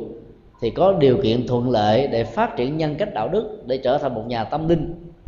để hưởng được các an vui hạnh phúc một cách lâu dài hơn là hưởng thụ ở trên cõi trời. Bởi vì hưởng thụ trên cõi trời người ta đó khó có có thể thấy được sự nguy hiểm của nó. Vì ở trong một cái vị ngọt với tính thời gian một cách lâu dài một ngày một đêm trên đó có thể bằng là ba chục năm hay là một trăm năm ở kiếp người thì làm cho người ta sẽ không còn thấy rằng là nó có một cái gì đó cần phải uh, vượt qua để à, xuất ly trong tình huống của một người bệnh cùi hủi đó, khi mà bị đau nhất do các cái vết loang lỗ của cùi gây ra đó, thì lúc nào họ cũng có một thái độ và ước muốn là vượt qua khỏi cái cơn bệnh này. Cách đây à, mấy mươi năm thì bệnh phong cùi đã trở thành mối đe dọa và dẫn đến cái chết cho rất nhiều người. Bây giờ sự phát triển của y học hiện đại đã giúp cho chúng ta khắc phục được một phần nào đó chứng bệnh này chúng tôi tin rằng là trong vòng vài chục năm tới đó, thì cái chứng bệnh đó có thể được ngăn chặn và không có tính cách di truyền ở mức độ có thể đạt được khá cao. Nhờ vào những cái phát minh và sự tiến triển của y học, việc đó có thể trở thành một sự thật. Và nếu nó là một sự thật đó, thì những cái chứng minh này không còn là một nỗi đe dọa nữa. Và do đó đó, chúng ta có thể gần gũi sinh hoạt mà không hề sợ hãi bất cứ một cái gì và do đó, có thể tránh được cái tình trạng phân biệt đối xử với những người thân và người thân của mình. Nhưng trong tình huống ờ, một người bệnh cùi, nhờ có bác sĩ giỏi chữa được lành bệnh cái chứng bệnh này, và nhất là trong một khoảng thời gian nhất định làm cho nó không có lây lan và phát triển đó, thì người đó không có dạ gì mà muốn mình vì có được cái phương tiện sử dụng các dược liệu và sự chữa trị của các bác sĩ với các dịch vụ chăm sóc mà tình nguyện trở thành người bị cùi lần thứ hai. Ở trong ờ, dân bản uh, kinh tạng Bali và nhất là bản kinh này chúng ta thấy là sự lặp đi lặp lại việc chữa trị lành bệnh cùi đó đến nhiều lần. Cho chúng ta có được cái cơ sở để lý luận và tin rằng là trong thời xưa đó, cách đây khoảng um, 25 26 thế kỷ đó, người à, Ấn Độ đó đã có những cái phương thuốc chữa lành được chứng bệnh này. Ấy thế mà đến thế kỷ thứ 20 con người hiện đại này mới có thể chữa được chữa được nó. Như vậy là về phương diện gia truyền và cái tính à, chuyên môn à, về y học đó, đối với một số chứng bệnh chưa trách là ngày xưa hay là ngày hôm nay ai hơn ai sự thất truyền về các cái ờ, phương tiện mà trị liệu như thế đó là một sự tổn thất cho mạng sống và hạnh phúc của loài người. Đức Phật đưa ra các ánh dụ như vừa nêu để nhằm à, phân tích cho chúng ta thấy rằng là khi mà mình thay thế đó, các trạng thái an lạc hạnh phúc bằng thiền định so với các hạnh phúc giác quan bình thường đó, thì đối với người xuất gia đó sẽ có thể vượt qua được những cái ức chế cũng như là những cái thèm khác nó thuộc về bản năng của sanh tử. Chúng có từ nhiều đời về kiếp như là một thói quen ở trong nhận thức, cảm xúc và hành động của mình. Còn đối với những người tại gia đó thì à, nhìn thấy rất rõ rằng là hạnh phúc đó nằm ở chỗ là vợ và chồng hiểu nhau, để dìu dắt nhau trên con đường với trách nhiệm và sự chia sẻ, chứ không phải là sự thỏa mãn các hoạt động và nhu cầu của tính dục. Bởi vì nếu làm như thế thì con người không có khác hơn gì so với các loài động vật. Vì các loài động vật đó, nó chỉ có ba mối quan tâm. Đó là ăn ngủ và hưởng thụ. Đối với cái ăn đó thì chúng có thể ờ, cướp đoạt mạng sống của các loài động vật nhỏ và yếu hơn chúng. Ngủ là một nhu cầu để tăng cường sức khỏe và để thỏa mãn là, là bản năng và càng ngủ nhiều và ăn nhiều chừng nào đó, thì cái nhu cầu hưởng thụ tính dục nó gia tăng vào một cách tỷ lệ thuận. Chính vì vậy mà trong kinh điển đức phật thường khuyến tấn đó, những người xuất gia là ăn ít. Để cái nguồn năng lượng được nạp vào cơ thể nó không bị ờ, chi tiêu vào những cái mục đích mà nó dẫn đến sự đòi hỏi quá mức. Cho nên là người xuất gia chỉ ăn một ngày một cử thời xưa bây giờ thế thì ờ, cái bối cảnh xã hội có khác cho nên phần lớn là những người xuất gia theo truyền thống bắc tông đó, ăn ngày ba cử. Nhưng nếu mà tính về à, cái khối lượng cũng như là cái chất lượng của thực phẩm được ăn ở trong một ngày đó, chúng ta thấy là nó không à, quá năm ngàn đồng cho những vị xuất gia. Và cho đó cái lượng chất bổ được đưa vào cơ thể đó, phần lớn là không đủ. Thỉnh thoảng có nhiều nơi, nhất là những chùa đi, sự ăn uống một cách kham khổ hơn nên dẫn đến cái tình trạng là suy nhược cơ thể. Về sau này dẫn đến suy nhược thần kinh, dẫn đến những nhiều và nhiều cái chứng di chứng về bệnh tật khác nhau. Nhưng uh, về một phương diện nào đó đó để hỗ trợ cho sự hành trì và chuyển hóa được các dục vọng đó thì việc ăn ít đó, nó vẫn có thể um, có một cái giá trị tham khảo khá tích cực. Chính vì thế mà các loại ngũ tân đó, đã được Đức Phật khuyến tấn là không nên ăn đối với người xuất gia. Vì uh, nó được hiểu như là thực đơn của thần tình ái. Khi ăn vào đó cái tính cách kháng thể và kháng sinh nó mạnh và nó đòi hỏi nhiều hơn. Và do đó vượt qua cái tính cách dục vọng, nó cũng là khó khăn hơn. Do đó đối với những người à, tại gia đó, muốn à, vượt qua những cái thói quen này để có thể duy trì được hạnh phúc gia đình, thì chúng ta cũng cần phải thực tập giảm ở mức độ có thể được.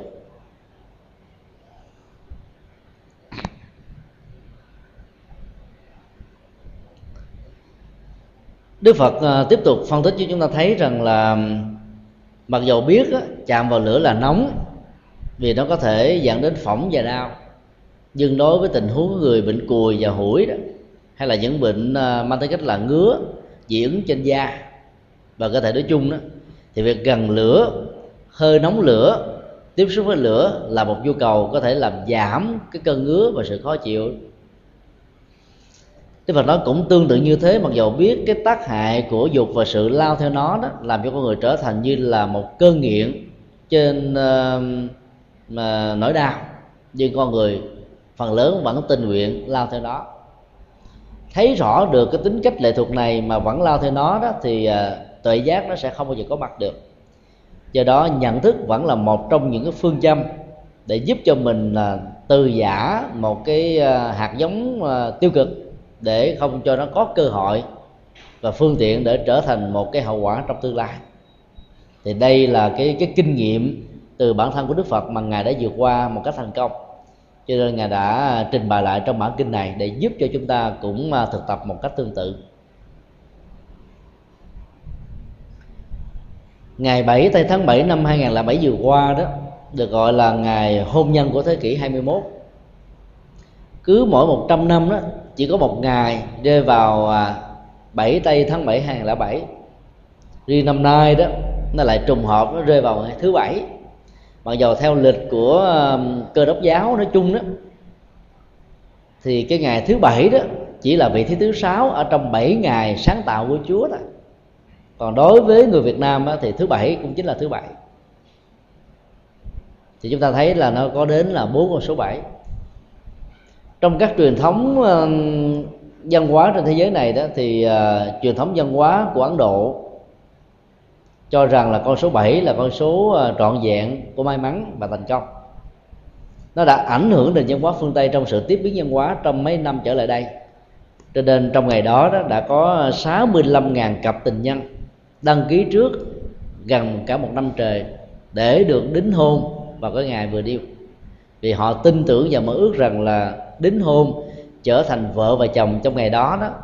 sẽ tránh được cái tình trạng bị ly hôn. Vì Hoa Kỳ là quốc gia cứ cứ hai cặp vợ chồng là có một cặp chia tay sau vài năm sống ở trong vị ngọt, là dẫn đến sự nguy hiểm và tìm kiếm con đường chia tay lẫn nhau để giải phóng cái nỗi khổ niềm đau mà do hai người mang lại cho nhau người ta đã phân tích rất nhiều cái nguyên do dẫn đến cái tình trạng ly dị ở Hoa Kỳ. Và thế giới phương Tây nói chung đó, khi mà cái nền kinh tế phát triển quá cao, sự bình đẳng nam nữ và giới tính đã đạt được ở mức độ lớn nhất của nó, thì người nữ có được cái quyền tự do để quyết đoán cái hạnh phúc của thân phận mình, thì à, sự à, chia tay trong hôn nhân đó, nó trở thành như là một nỗi thách thức khó có thể vượt qua được. Trong rất nhiều nguyên nhân mà phần lớn người ta ngại không dám phân tích. Nó có một cái nguyên nhân sâu xa dẫn đến uh, phần lớn các cái cặp ly dị ở thế giới phương tây ngày hôm nay. Đó là hoặc vợ hoặc chồng hoặc cả hai. Quá nhiều hoặc là quá ít về hoạt động tính dục. Như vậy chúng ta thấy là hoạt động tính dục đó, nó như là một cái nhu cầu. Nó cũng là một cái nỗi niềm hạnh phúc nhưng cũng là một cái nỗi đe dọa để phá hoại hạnh phúc. Nếu một trong hai người không đáp ứng được cái nhu cầu quá cao ở người còn lại hay là cái người quá cao đó không giảm thiểu xuống để thích ứng với cái người quá ít, để tạo ra một sự tương thích ra trong sinh hoạt để vợ chồng đó, thì cái cơ hội và điều kiện dẫn đến sự ly dị, nó có thể phát sinh rất nhanh. Ở trong kinh điển Phật giáo đã phân tích điều này bằng à, cái ngôn ngữ vi tế hơn. Chẳng hạn như trong bản kinh này, chúng ta thấy là cái nhu cầu lao theo nó đó trước mắt có thể làm cho mình thỏa mãn nó, nhưng mà về lâu về dài sự lạm dụng nó sẽ dẫn đến sự phá vỡ hạnh phúc không chỉ ở mình mà chọn ở tha nhân. Do đó đó là biết là một chuyện, nhưng mà vượt qua được cái biết để trở thành làm chủ bản thân mình là một chuyện khác. Rất nhiều người có thể nhìn thấy là sự thỏa mãn dục ở một mức độ tối đa và không có kiềm chế đó dẫn đến tác hại về sức khỏe và tuổi thọ và hạnh phúc, nhưng có thể trở thành là nô lệ vào nó. Do đó, biết là một phương tiện có thể dẫn đến sự khởi đầu của một con đường. Nhưng thực tập để áp dụng nó, giảm tiết đó đó, là mới có thể dẫn đến sự thành công một cách lâu dài. Cho nên là những người phật tử đó, chúng ta cũng cần phải ý thức về chuyện đó. Để à, trong một tháng đó, ít nhất chúng ta có hai ngày, làm cho thân tâm mình nó trở nên nhẹ nhàng và thư thái. Như vậy đó là cái nhu cầu đó, nó sẽ giúp cho mình có thời giờ đặt đến những cái giá trị hạnh phúc cao hơn. Thì lúc đó chúng ta không còn có nỗi đam mê để tìm kiếm đến của lạ của những người ngoài vợ ngoài chồng như là cái ước hôn nhân chính thức được luật pháp bảo hộ. Thì lúc đó, đó sự bảo hộ về hạnh phúc đó nó sẽ được đảm bảo một cách lâu dài hơn. Vấn đề thứ năm được nêu ra trong bản kinh này là tinh mù quá là tự sát. Khi chúng ta cho rằng là cái vật a này nó có một cái cấu hình hay hình thù bóc dáng na ná hay là gần giống là hơi giống với một cái vật b. Là lúc đó chúng ta đang thừa nhận rằng là a và b là hoàn toàn khác nhau. Cái gì giống có nghĩa là không phải. Cái công thức ờ, này nó hoàn toàn đúng với cái tình huống của sự đối thoại giữa đức phật và nhà du sĩ ờ, Magandhya sau khi trình bày về cái kinh nghiệm vượt qua dục vọng như là một bài giáo dục cho những người có cơ hội nghe ngài. Thì đức phật đã cảm hứng và đã tường trình lại một bài thi kệ của các đức phật quá khứ như thế này. Người không bệnh, lợi an lớn nhất, đạt niết bàn, hạnh phúc tuyệt trần. Đường tám chánh, đường thánh nhân, giúp người an ổn, tử sanh không còn ở đây, mặc dù chỉ có bốn câu thôi, chúng ta thấy là cả một triết lý và sự hành trì. Câu đầu xác định rất là rõ rằng là khi mà con người có được sức khỏe đó, thì người đó có được cái giá trị lợi ích rất cao không phải rừng vàng biển bạc mà có thể có được hạnh phúc và có được sự tương lợi. Có nhiều đại gia triệu phú và tỷ phú làm cả suốt cuộc đời biết bao nhiêu là tài sản được tạo dựng ấy thế mà không hề có bất kỳ một sự hạnh phúc vì họ không hề có sức khỏe để hưởng được cái những cái đó. Cho nên sức khỏe là một cái phương tiện lệ khí rất là quan trọng mà chúng ta cần phải lưu tâm để mà duy trì nó. Do đó câu thứ hai đó đức phật đã so sánh bằng phương pháp rất cụ thể. Rằng nếu sức khỏe mang lại cái lợi lạc lớn thì niết bàn chính là hạnh phúc tuyệt trần chứ không phải là vô vọng và sự thỏa mãn đó dĩ nhiên là những người tại gia khó có thể chấp nhận và khó có thể đạt được nó, như là những người xuất gia. Câu thứ ba xác quyết rằng là cái niềm ao ước có được hạnh phúc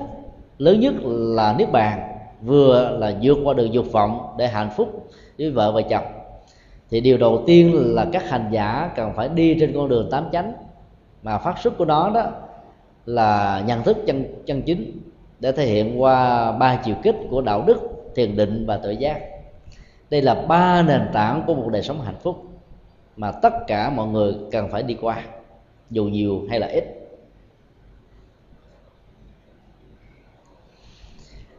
Khi nghe đức phật trình bày thì à, vị à, du sĩ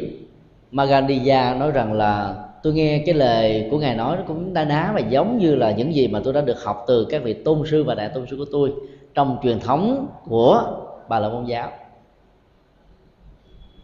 đức phật hỏi, cái mà ông gọi là na ná và giống đó là như thế nào? Ông có hiểu thế nào gọi là không bệnh theo truyền thống tâm linh của đạo phật hay không? Ông có thể hiểu và chia sẻ cái nội dung và khái niệm được gọi là niết bàn mà tôi vừa nói trong bài thi kệ đó hay không? Cho nên tưởng chừng như là giống, nhưng trên thực tế là khác hoàn toàn. Khi được hỏi như vậy đó, thì vị du sĩ này hoàn toàn bị bế tắc và không trả lời được tại vì nào giờ đó, ông chỉ nghe bằng khái niệm đó, mà chưa thẩm thấu bằng nội dung mà chính bản thân ông cũng chưa từng kinh nghiệm qua. Ngay cả những người phát ngôn và truyền thừa nó từ kinh thánh cũng chưa từng chứng kiến và hiểu biết được cái trạng thái không bệnh nó lệ lạc như thế nào. Và do đó không thấy rõ được cái bản chất an vui hạnh phúc của niết bàn vì họ chưa từng trải qua cái kinh nghiệm hay là truyền bá kinh nghiệm thông qua con đường của giáo dục lúc đó um, vị du sĩ này đã yêu cầu như lai thế tôn hãy phân tích một cách um, rõ ràng, vắn tắt để cho ông hiểu rõ được cái nội dung của cái gọi là không bệnh và bản chất của nước bằng là gì. Đức Phật hỏi rằng là ông có bị bệnh hay không? Vị du sĩ trả lời là, tôi không bệnh, cho nên tôi cảm nhận được cái an lạc hạnh phúc lớn nhất của nó cho nên không bệnh được gọi là niết bàn. Đức Phật nói, quan niệm như thế là một sự đánh đồng sai. Là bởi vì đó, trên thực tế đó, ai cũng bệnh, không nhiều thì ít. Ngay cả các dược sĩ, các bác sĩ, các lương y, những người sống và hành nghề bằng sự chữa trị bệnh tật cho con người, đôi lúc là chết ngay chứng cái chứng bệnh mà mình là một chuyên gia, là một sở trường vì ờ, chúng ta đi không đi khám bệnh hoặc là sợ khám bệnh cho nên chúng ta không thấy rằng mình đang bị bệnh. Và do đó đó cái trạng thái không bệnh đó được Đức Phật nói trong bản kinh này nó gồm có hai nội dung. Về nghĩa đen đó là một sự toàn hảo về sức khỏe. Và nghĩa bóng đó tức là chúng ta không có thói hư tật xấu không có những sự khiếm khuyết về à, à, tâm lý cảm xúc tánh tình thói quen vân vân và cái khái niệm không bệnh mà Đức Phật muốn nhấn mạnh nó không phải là về phương diện vật lý vì trên thực tế không ai có thể đạt được trạng thái này. Cho nên ngài ám chỉ đó là trạng thái không bệnh về phương diện à, đời sống và nhận thức. Cái đó nó có tầm quan trọng hơn nhiều so với sức khỏe của thân thể vật lý. Tin vào à, những gì mà được người ta nói đó là những sự thật mà không hề có kiểm chứng đó, làm cho chúng ta khi đối diện với chân lý lại cho rằng nó là phi chân lý đặt cái cài trước một con trâu cũng như là đặt chân lý trước một giả thuyết sẽ làm cho chúng ta khó có thể chấp nhận bất kỳ cái gì là chân lý ngoài những giả thuyết về chân lý mà mình đã được truyền thừa và được giảng dạy do đó, đức phật đã dạy chúng ta một thái độ khách quan là hãy nhận định đánh giá các vấn đề một cách từ ngay bản chất của nó đừng để cho cái ký chủ quan của mình nó can thiệp nhiều quá. Vì làm như thế đó thì chân lý nó sẽ không còn là chân lý nữa.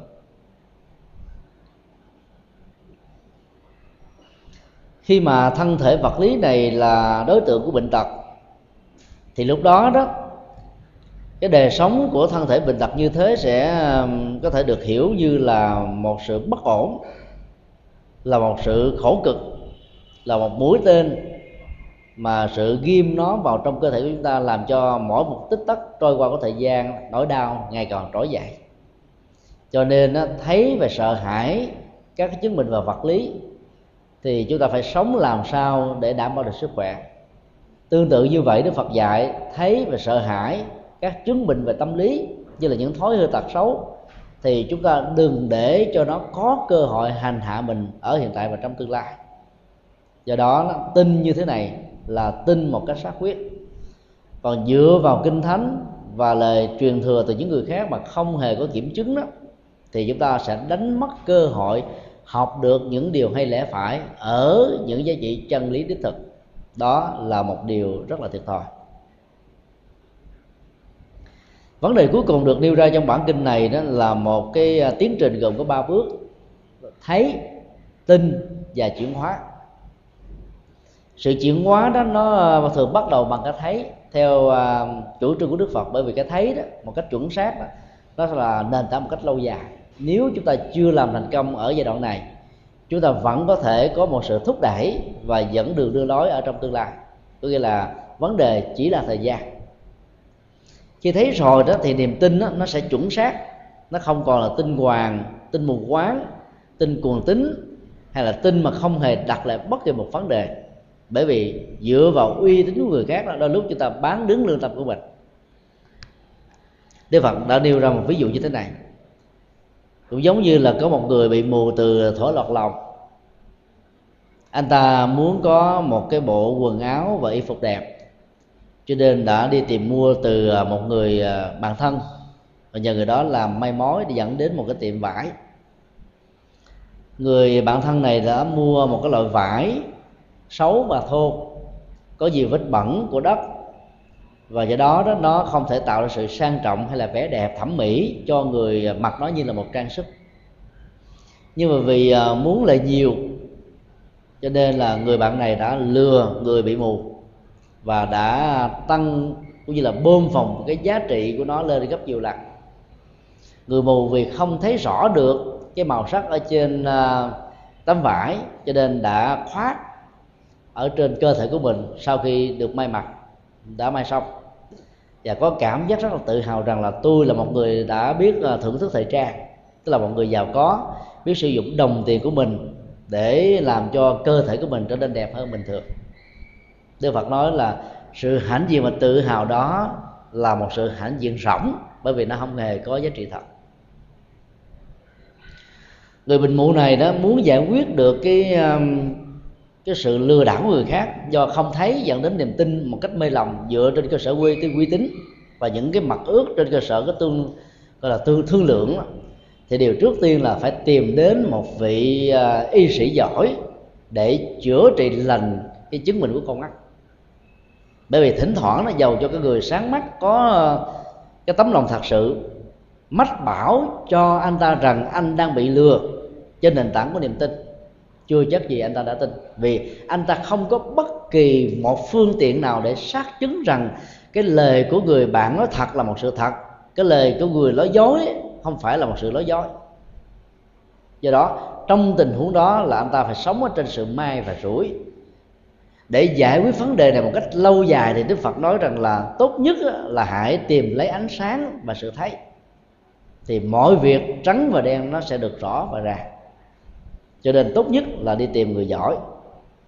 Dĩ nhiên đi tìm các bác sĩ đó thì cũng phải lưu tâm. Là bởi vì có người nó giỏi chuyên ngành này nhưng mà là dở chuyên ngành khác. Do đó sự chữa trị có thể lâu hay là là là là nhanh lệ thuộc hoàn toàn vào khả năng cũng như các phương tiện và công cụ của sự chữa trị. Nếu may mắn người bị mù này đó có được cơ hội gặp được bác sĩ giỏi, có thể phục hoạt được chức năng nhận thức của con mắt, có thể nhìn thấy thì cái niềm tin sẽ tự người đó thiết lập lấy. Khi mà ánh mắt này phán đoán được đâu là vải dơ và sạch, và việc may y phục trên nền tảng của vải vơ, dơ và sạch đó sẽ làm cho anh ta có cảm giác là tự hào đó là xứng đáng hay là một sự rỗng tốt mà có thể dẫn đến một sự quê từ cái bản thân của mình. Đức Phật nói là, thay vì tin mù quáng thì hãy phát triển nhận thức sáng suốt thì lúc đó đó chúng ta mới có được tiến trình của sự chuyển hóa. Chứ bằng không đó mình sẽ trở thành nạn nhân của niềm tin. Khi phát hiện ra mình là nạn nhân của niềm tin đó, người ta tức lắm. Cái tri thức về sự tức tối này đã làm cho người đó sống ở trên đống lửa. Họ có thể xem người đó không còn là bạn nữa. Rồi bản kinh đưa ra có thể có hai cái tình huống tâm lý khác nhau. Thứ nhất là xem người đó như là kẻ thù vì họ đã lừa mặc dầu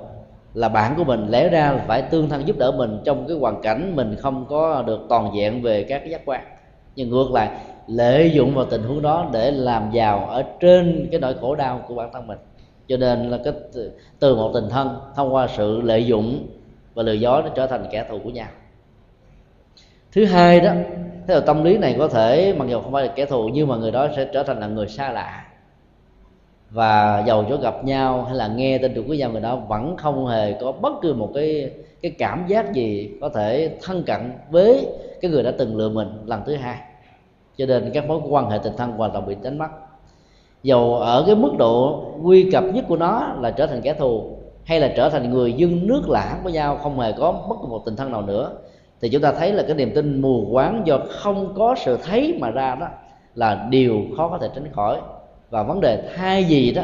chúng ta tin thì hãy phát triển sự thấy để cho sự chuyển hóa nó bắt đầu có mặt.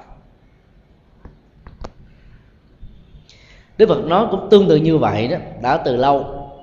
Vị du sĩ Magandiya đã tin một cách mù quáng vào thánh kinh mà cha mẹ mình, thầy của mình đã từng đi qua.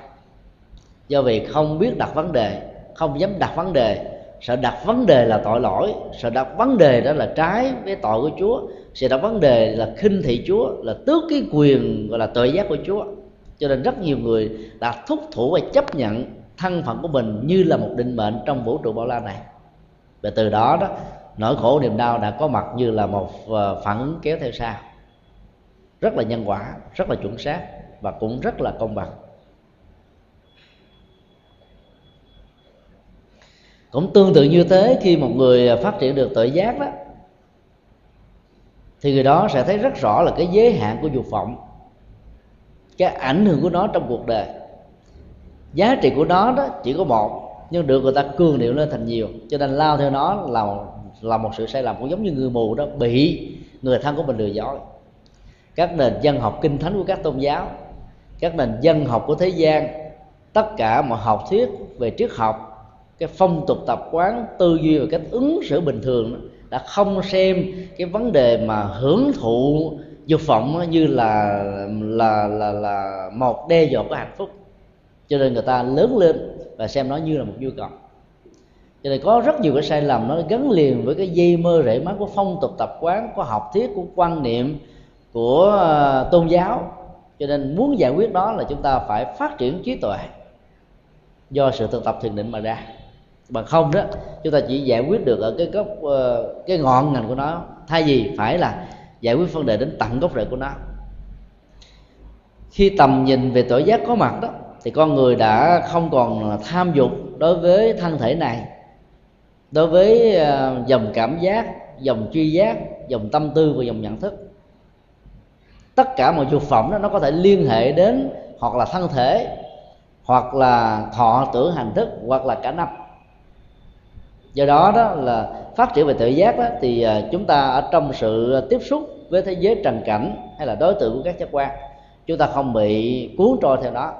mà vẫn biến nó trở thành một công cụ để phục vụ hạnh phúc cho mình. Biến các giác quan trở thành một công cụ đó, thì chúng ta được hạnh phúc, nhưng mà biến nó trở thành ông chủ đó, thì đời chúng ta bị mất to, nó mất hết các giá trị. Muốn làm như thế đó và được thành công như vậy đó, thì Đức Phật khuyên là tốt nhất đó, chúng ta cần phải có những cái phương tiện làm. Đó là gần thầy lành và bạn tốt. Để tiếp xúc các cái đền à, văn hóa tâm linh, để tiếp xúc những lời hay lẽ phải và thực tập để vượt qua những cái khó khăn của bản thân mình. Thì lúc đó đó, chúng ta thấy rằng là chúng ta sẽ phá được sự chấp trước do niềm tin sai lầm. Bản chất của niềm tin sai lầm nó không chỉ đơn thuần là hại người đó mà nó còn để lại một cái à, ảnh hưởng tiêu cực là sự cố chấp. Bởi vì nhân cái niềm tin sai trở thành một chân lý, thì các chân lý thật đến gõ cửa người ta cũng đành lòng vẫy tay chào và tống cứ nó đi. Do đó giải quyết được vấn đề của tuệ giác là chúng ta giải quyết được vấn đề của cố chấp. Thì lúc đó tất cả những dây mơ rễ má, những nguyên nhân sâu xa, rồi các ảnh hưởng trực tiếp và gián tiếp của nó đó sẽ được thay thế và được tháo gỡ một cách ờ, rất là lâu dài và bền bỉ. Sau khi ờ, nghe phân tích như vậy, thì vị du sĩ Magandiya đã cảm thấy rằng là những nhận xét của mình về ờ, Sa môn Cù Đàm đã hoàn toàn sai lầm. Cũng rất may mắn, ông là một người quý trọng chân lý, cho nên dầu nhận định chân lý một cách sai lầm do tin vào thầy của mình, do tin vào các kinh thánh của mình ông cũng đã có cơ hội ở giờ phút cuối cùng sau bài kinh đã trở thành một con người tình nguyện trở thành đệ tử của đức phật. Dĩ nhiên là theo truyền thống của đạo phật đó, thì một người mà các tôn giáo, nhất là hàng giáo sĩ muốn trở thành một vị xuất gia đó, thì phải có một cái thời gian thực tập. Trung bình là 4 tháng. Sự thực tập này là một nhu cầu à, thời gian rất cần thiết để xem con người đó có phải là gián điệp tôn giáo hay không để xem cái thái độ động cơ của người này đi tu có phải thật sự hay không, hay là vào trong đó làm nội gián. Rồi à, truyền bá những à, cái tư tưởng mê tín dị đoan và những cái điều à, hiểu biết sai lầm trước khi mình đến với đạo Phật. Hoặc là làm cho người đó trở thành như là một người có uy tín ở giai đoạn đầu. Rồi sau đó phá hỏng hệ thống tư tưởng và đời sống đạo đức để cho người ta đánh mất niềm tin với đạo Phật nói chung chỉ khi nào tất cả những vị xuất gia chân chánh nhìn thấy đây là một con người có lý tưởng và là có tiến bộ trong sự thực tập trong bốn tám thực tập đó, hay tập sự đó thì lúc đó mới bắt đầu cho đi tu. Thì cái ông uh, du sĩ này đã trình với đức phật rằng là bốn tháng không phải là một vấn đề đối với ông. Thậm chí là bốn năm nếu thấy cần ông cũng sẵn sàng kiên nhẫn chờ đợi. Thì khi mà chúng ta nghe một người nào phát biểu như thế mà trên thực tế họ làm được như thế đó thì chúng ta thấy rằng họ đến với đạo Phật bằng lý tưởng, chứ không phải là bằng à, là một cái sự thôi thúc, hay là một sự cám dỗ, hay là một cái thiện cảm, hay là một tình cảm đối với một con người nào đó. Chỉ khi nào chúng ta đến và trở thành một à, nhân cách tu sĩ bằng lý tưởng đó, thì con đường đi tu chỉ có dục vọng mới có thể thành công. Chứ bằng không đó, nó có thể làm à, rắm rối và trở ngại cho cả cái người mà mình tôn kính và mình thể hiện một cách thầm lặng về phương diện tình cảm thì đó là một cái điều à, không tốt và cũng không nên thì sau khi à, nhận thấy ông là một con người à, có nhiều nhân cách đặc biệt, mặc dầu có những ngộ nhận, cho nên đức phật đã thấy rất rõ là căn tính của người khác nhau. Cho nên có người ứng dụng 4 tháng, có người 4 năm, nhưng mà cũng có người đó, chỉ cần có 4 ngày là có thể cho đi tu liền. Sau đó ông đã trở thành một nhân cách rất là vĩ đại. Sau một thời gian ngắn tu tập có phương pháp thì ông đã trở thành một bậc a la hán và ảnh hưởng của ông đó đã làm cho rất nhiều người du sĩ ngoại đạo, các nhà tâm linh bà la môn đó đã đến với đạo phật thông qua cái niềm tin và sự thuyết phục của ông về con đường rất là chân chánh mà trước đây ông đã từng là một người rơi vào sự sai lầm do có niềm tin sai lầm. À, đó là sự kết thúc của bản kinh. Nói tóm lại là bài kinh này là dạy chúng ta về à, những phương pháp thực tập để ờ, chuyển hóa được cái dục vọng với tư cách là người xuất gia và với tư cách là người tại gia. Trong tình huống của người xuất gia thì sự chuyển hóa dục vọng nó không chỉ là một sự tu tập về các giác quan và làm chủ các giác quan, mắt, tai, mũi, lưỡi, thân và ý, mà còn làm cho tất cả những tàn dư của tính dục đó, nó không còn có một cái ờ, điểm nào để bám vào. Và lúc đó nhân cách đó nó trở thành từ bi, dấn thân làm niềm vui mang lợi ích cho cộng đồng là mục tiêu và lệ lạc đó là cái hướng đến và điểm về. Còn đối với những người tại gia đó thì việc chuyển hóa dục vọng đó là làm thế nào để nương vào sự thực tập này, để có được cái hạnh phúc lâu dài trên nền tảng của một giờ một chồng. Tuy nhiên đó, là người tại gia thì chúng ta cũng phải lưu tâm. Nếu mình có um, kết hôn và cái hôn nhân đang còn tồn tại một cách hợp pháp đó thì cũng đừng quá bắt chước những người xuất gia mà trở thành là cái người mà không còn màng đến đời sống tại gia nữa. Thì về lâu về dài chúng ta làm cho cái người bạn đời của mình đó, có thành kiến và có cái quan niệm rất là lệch lạc về đạo Phật. Nói rằng là từ từ khi là ông chồng tôi bà vợ tôi đi đến chùa không biết là có bị buồn mê thuốc lú không bây giờ không còn màng đến đời sống tại gia nữa. Không còn màng đến làm ăn cũng không màng đến chăm sóc con cái cũng không màng đến ờ, sinh hoạt hôn nhân vân vân. Mà tối ngày chỉ lên bàn phật thắp hương tụng kinh bái sám rồi không làm gì hết. Thì lúc đó chúng ta biết rằng là chúng ta đã đi quá đà. Hai con đường đó nó có hai sự lựa chọn với hai giá trị và cái điểm hướng tới khác nhau.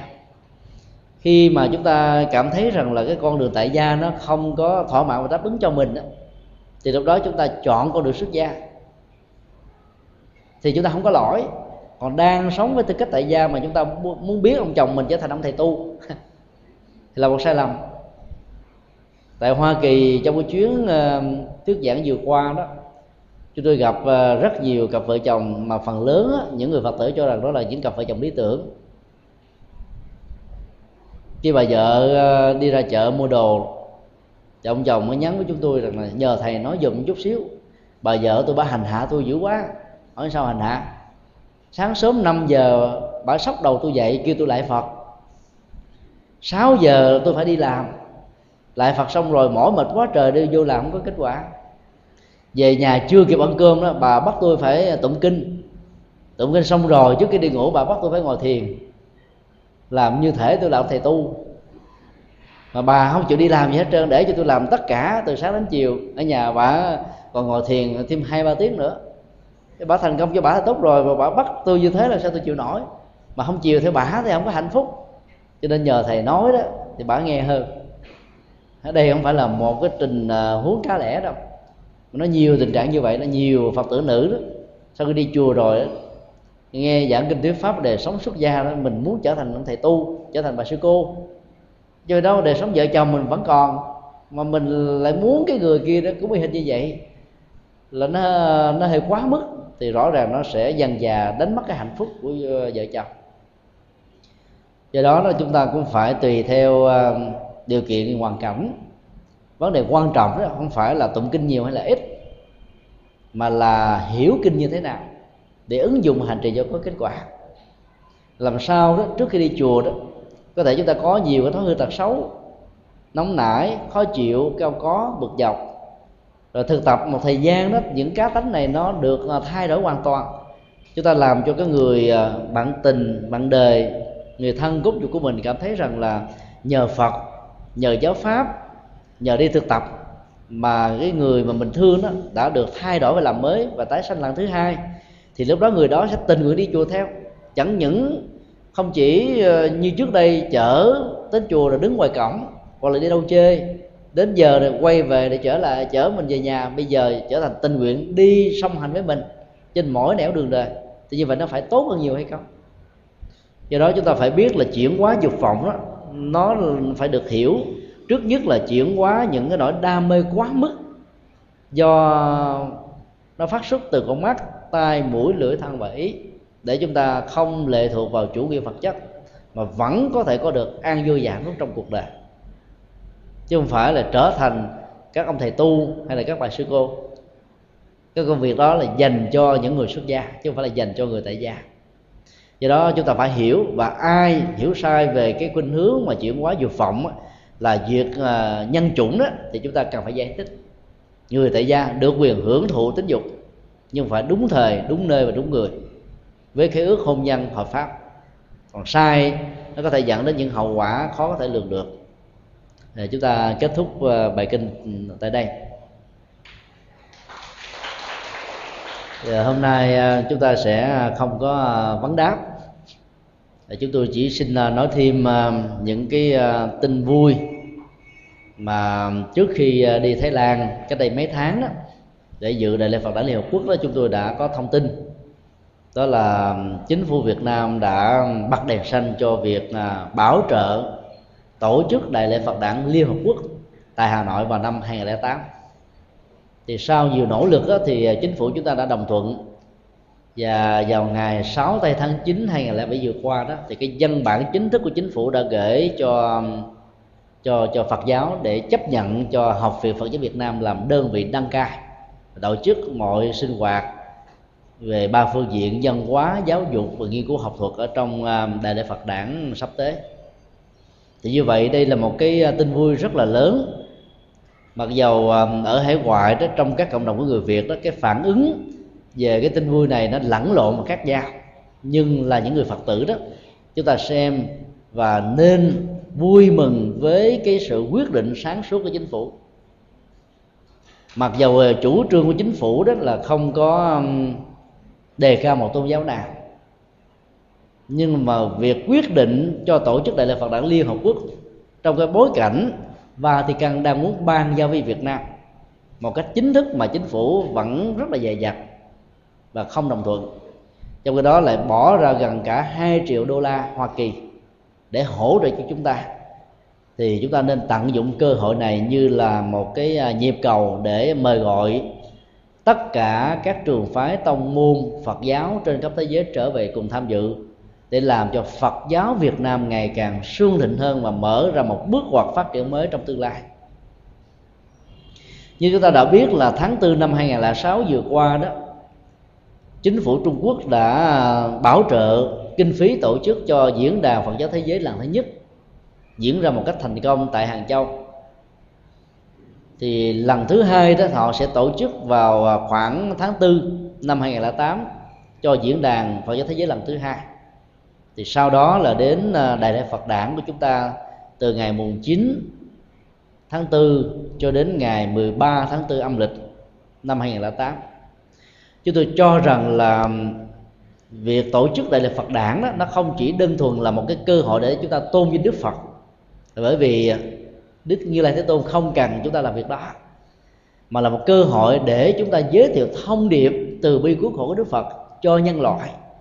để người ta thấy là các khủng hoảng của thế giới hiện nay về phương diện toàn cầu đó, có thể tìm các giá trị trị liệu từ ngay những lời dạy của Đức Phật. Mà không cần phải tốn tiền bạc nhiều, mà vẫn có kết quả cao. Cái mục đích đó chính là cái trọng tâm của những cái hội họp à, Phật giáo quốc tế. Còn nếu như ngày hôm đó mà chúng ta chỉ à, đến với nhau để ca tụng lẫn nhau mà thôi đó, thì cái giá trị lại là không nhiều đây là một cái cơ hội rất quý để ờ, chúng ta nối kết vòng tay ờ, tương thân tương ái giữa các giáo hội Phật giáo khắp năm châu và bốn biển. Trong đó các có các ờ, giáo hội Phật giáo của các cộng đồng Việt Nam. Có những người phản đối, có những giáo hội không đồng tình. Nhưng việc bảo trợ cho phật giáo, làm công việc với phật giáo mà không đồng tình là một sự thiệt thòi chúng ta phải mạnh dạn bỏ qua hết tất cả những sự can thiệp của chính trị, cũng như là các lý giải của chính trị về một sự kiện mà bản chất của nó hoàn toàn không gắn liền với chính trị. Thì lúc đó đó, chúng ta mới có thể làm được các phật sự trong một quan cảnh và trong một quốc gia mà con đường và hướng đi của nó đó có thể thuận và nghịch với chúng ta. Đạo phật dạy chúng ta một cái triết lý sống là trong hoàn cảnh thuận hay nghịch, vẫn có thể làm được phật sự đòi hỏi cho các phương tiện thuận lợi mới bắt đầu tiến hành các phật sự đó, thì không bao giờ làm được phật sự. Bài kinh dụ ngôn ở trong kinh bách dụ đó, chờ khi nào chúng ta có được điều kiện mới làm một việc làm, thì dính diễn chúng ta không làm được việc làm. Cho nên làm trong các phương tiện mà chúng ta có. Miễn là trong các sự làm chúng ta không đi ngược lại lý tưởng của Phật pháp. Chúng ta không có bán đứng lương tâm của mình chúng ta làm lợi lạc cho cộng đồng thanh nhân mặc dù không tất cả, thì ít nhất nó cũng phải là cho số đông. Đức Phật ra đề thường tuyên ngôn chúng ta như thế là mang lại lợi ích cho số đông. Ngài không bao giờ cường điệu vai trò của Ngài. Ngài cũng không bao giờ tuyệt đối hóa cái sự đóng góp của Ngài. Ngài cũng không bao giờ thần tượng quá những gì mà ngài đóng góp. Cho nên ngài chỉ nói là mang lợi lợi ích cho số đông mà thôi. Chúng ta là đệ tử của ngài, chúng ta cũng đừng bao giờ cầu toàn mà trong những phương tiện khó khăn nhất, dù thuận hay nghịch, chúng ta cũng có thể làm được một cái gì? Thay vì ngồi quyền rủ bóng tối, thì hãy nỗ lực tìm kiếm những cái bóng đèn. Tạo các cái phương tiện để cho các bóng đèn có mặt. Thì sự bấp ngã do bóng tối, sự sợ hãi vô bóng tối, những cái tai nạn cho bóng tối mà ra nó sẽ không bao giờ có nữa. Do đó đạo phật dạy chúng ta làm hơn là buồn tuổi than thở và đòi hỏi cái này hay là cái kia do đó, hiểu được những điều như thế đó, thì ờ, chúng ta nên thực tập cái câu kinh ở trong ờ, kinh năng đoạn kim cang bát nhã ba la mật. Tức là hiểu rất rõ phàm sở hữu tướng, giai thị hư vọng. Mỗi một danh sưng đó là một cái tướng trạng. Tướng trạng đó đó làm cho người ta hiểu nó có nội dung a, nội dung b, nội dung c. Cái phản ứng tâm lý kéo theo ủng hộ và phản đối, thích và không thích, sợ hay là không sợ đó là điều khó có thể tránh được khỏi. Cho nên bám víu theo một cái danh tướng đó, là chúng ta đang chạy theo một sự hư vọng, và kết quả là chúng ta sẽ không làm được bất kỳ một phật sự nào. Sự khác biệt giữa đạo nho và phật giáo nằm ở chỗ, nếu như nho giáo chủ trương chánh danh, tức là phải danh chánh ngôn thuận, phải có một cái chánh danh rồi mới đặt đến các vấn đề làm việc như thế nào trên nền tảng của những sự tương nhượng thì ngược lại đạo Phật dạy chúng ta một cái nhìn bằng tuệ giác, thấy rõ rằng là mỗi một cái chánh danh hay là cái phi danh đều là hư vọng. Cho nên chạy theo những điều kiện đó đó là chúng ta nuôi lớn hy vọng. Mà thấy được các tướng là phi tướng đó, là chúng ta thấy được như lai. Có nghĩa là đừng bao giờ lệ thuộc vào cái danh sưng của một giáo hội, mà hãy sống bằng lý tưởng của Phật pháp. Bởi vì giáo hội đó chỉ là một phương tiện do một số tăng ni dù là nhiều hay là ít lập ra trong một bối cảnh lịch sử nào đó. Nó có thể đi đúng được một trăm phần trăm cái tông chỉ và học thuyết của Đức Phật dạy. Nó có thể đi được 80 phần trăm nó có thể đi ít hơn như thế nữa. Vì nó là một uh, tổ chức hành chánh của giáo hội ra đề trong một bối cảnh lịch sử cho nên nó không bao giờ là một cái gì đó toàn hảo. Do đó thần tượng quá một giáo hội là một sai lầm chính vì thế mà chúng ta nên thần tượng hóa chánh pháp để sống theo chánh pháp, thì chúng ta là có giá trị lâu dài hơn là chạy theo tất cả mọi quyết đoán của giáo hội. Giáo hội thỉnh thoảng cũng có thể có những quyết đoán chưa phù hợp lệ với lời của Phật dạy, chúng ta được quyền không theo. Cái tinh thần dân chủ trong Phật giáo cho phép chúng ta chọn lựa như vậy. Cho nên khi chúng ta làm một việc gì đó, phải cân phân về tính lợi hại của nó với những cái giá trị nên và không nên thì chúng ta thực tập, đi theo và làm. Thì kết quả của nó sẽ làm cho mình không phải nuối tiếc và ăn hận về lâu dài. Cho nên nếu như có cơ hội được sự mời gọi, tham dự hoặc là ủng hộ trên cơ sở hoặc là dưới nhiều hình thái khác nhau, thì rất kính mong quý phật tử sẽ trở thành là một bàn tay đóng góp vào cho sự thành công của đại lễ Phật đản. Phật ờ, quốc tế vào năm 2008 tại thủ đô Hà Nội. Kính chúc và kính chào tất cả quý vị được an lành và hạnh phúc. Nam mô Bổn sư Thích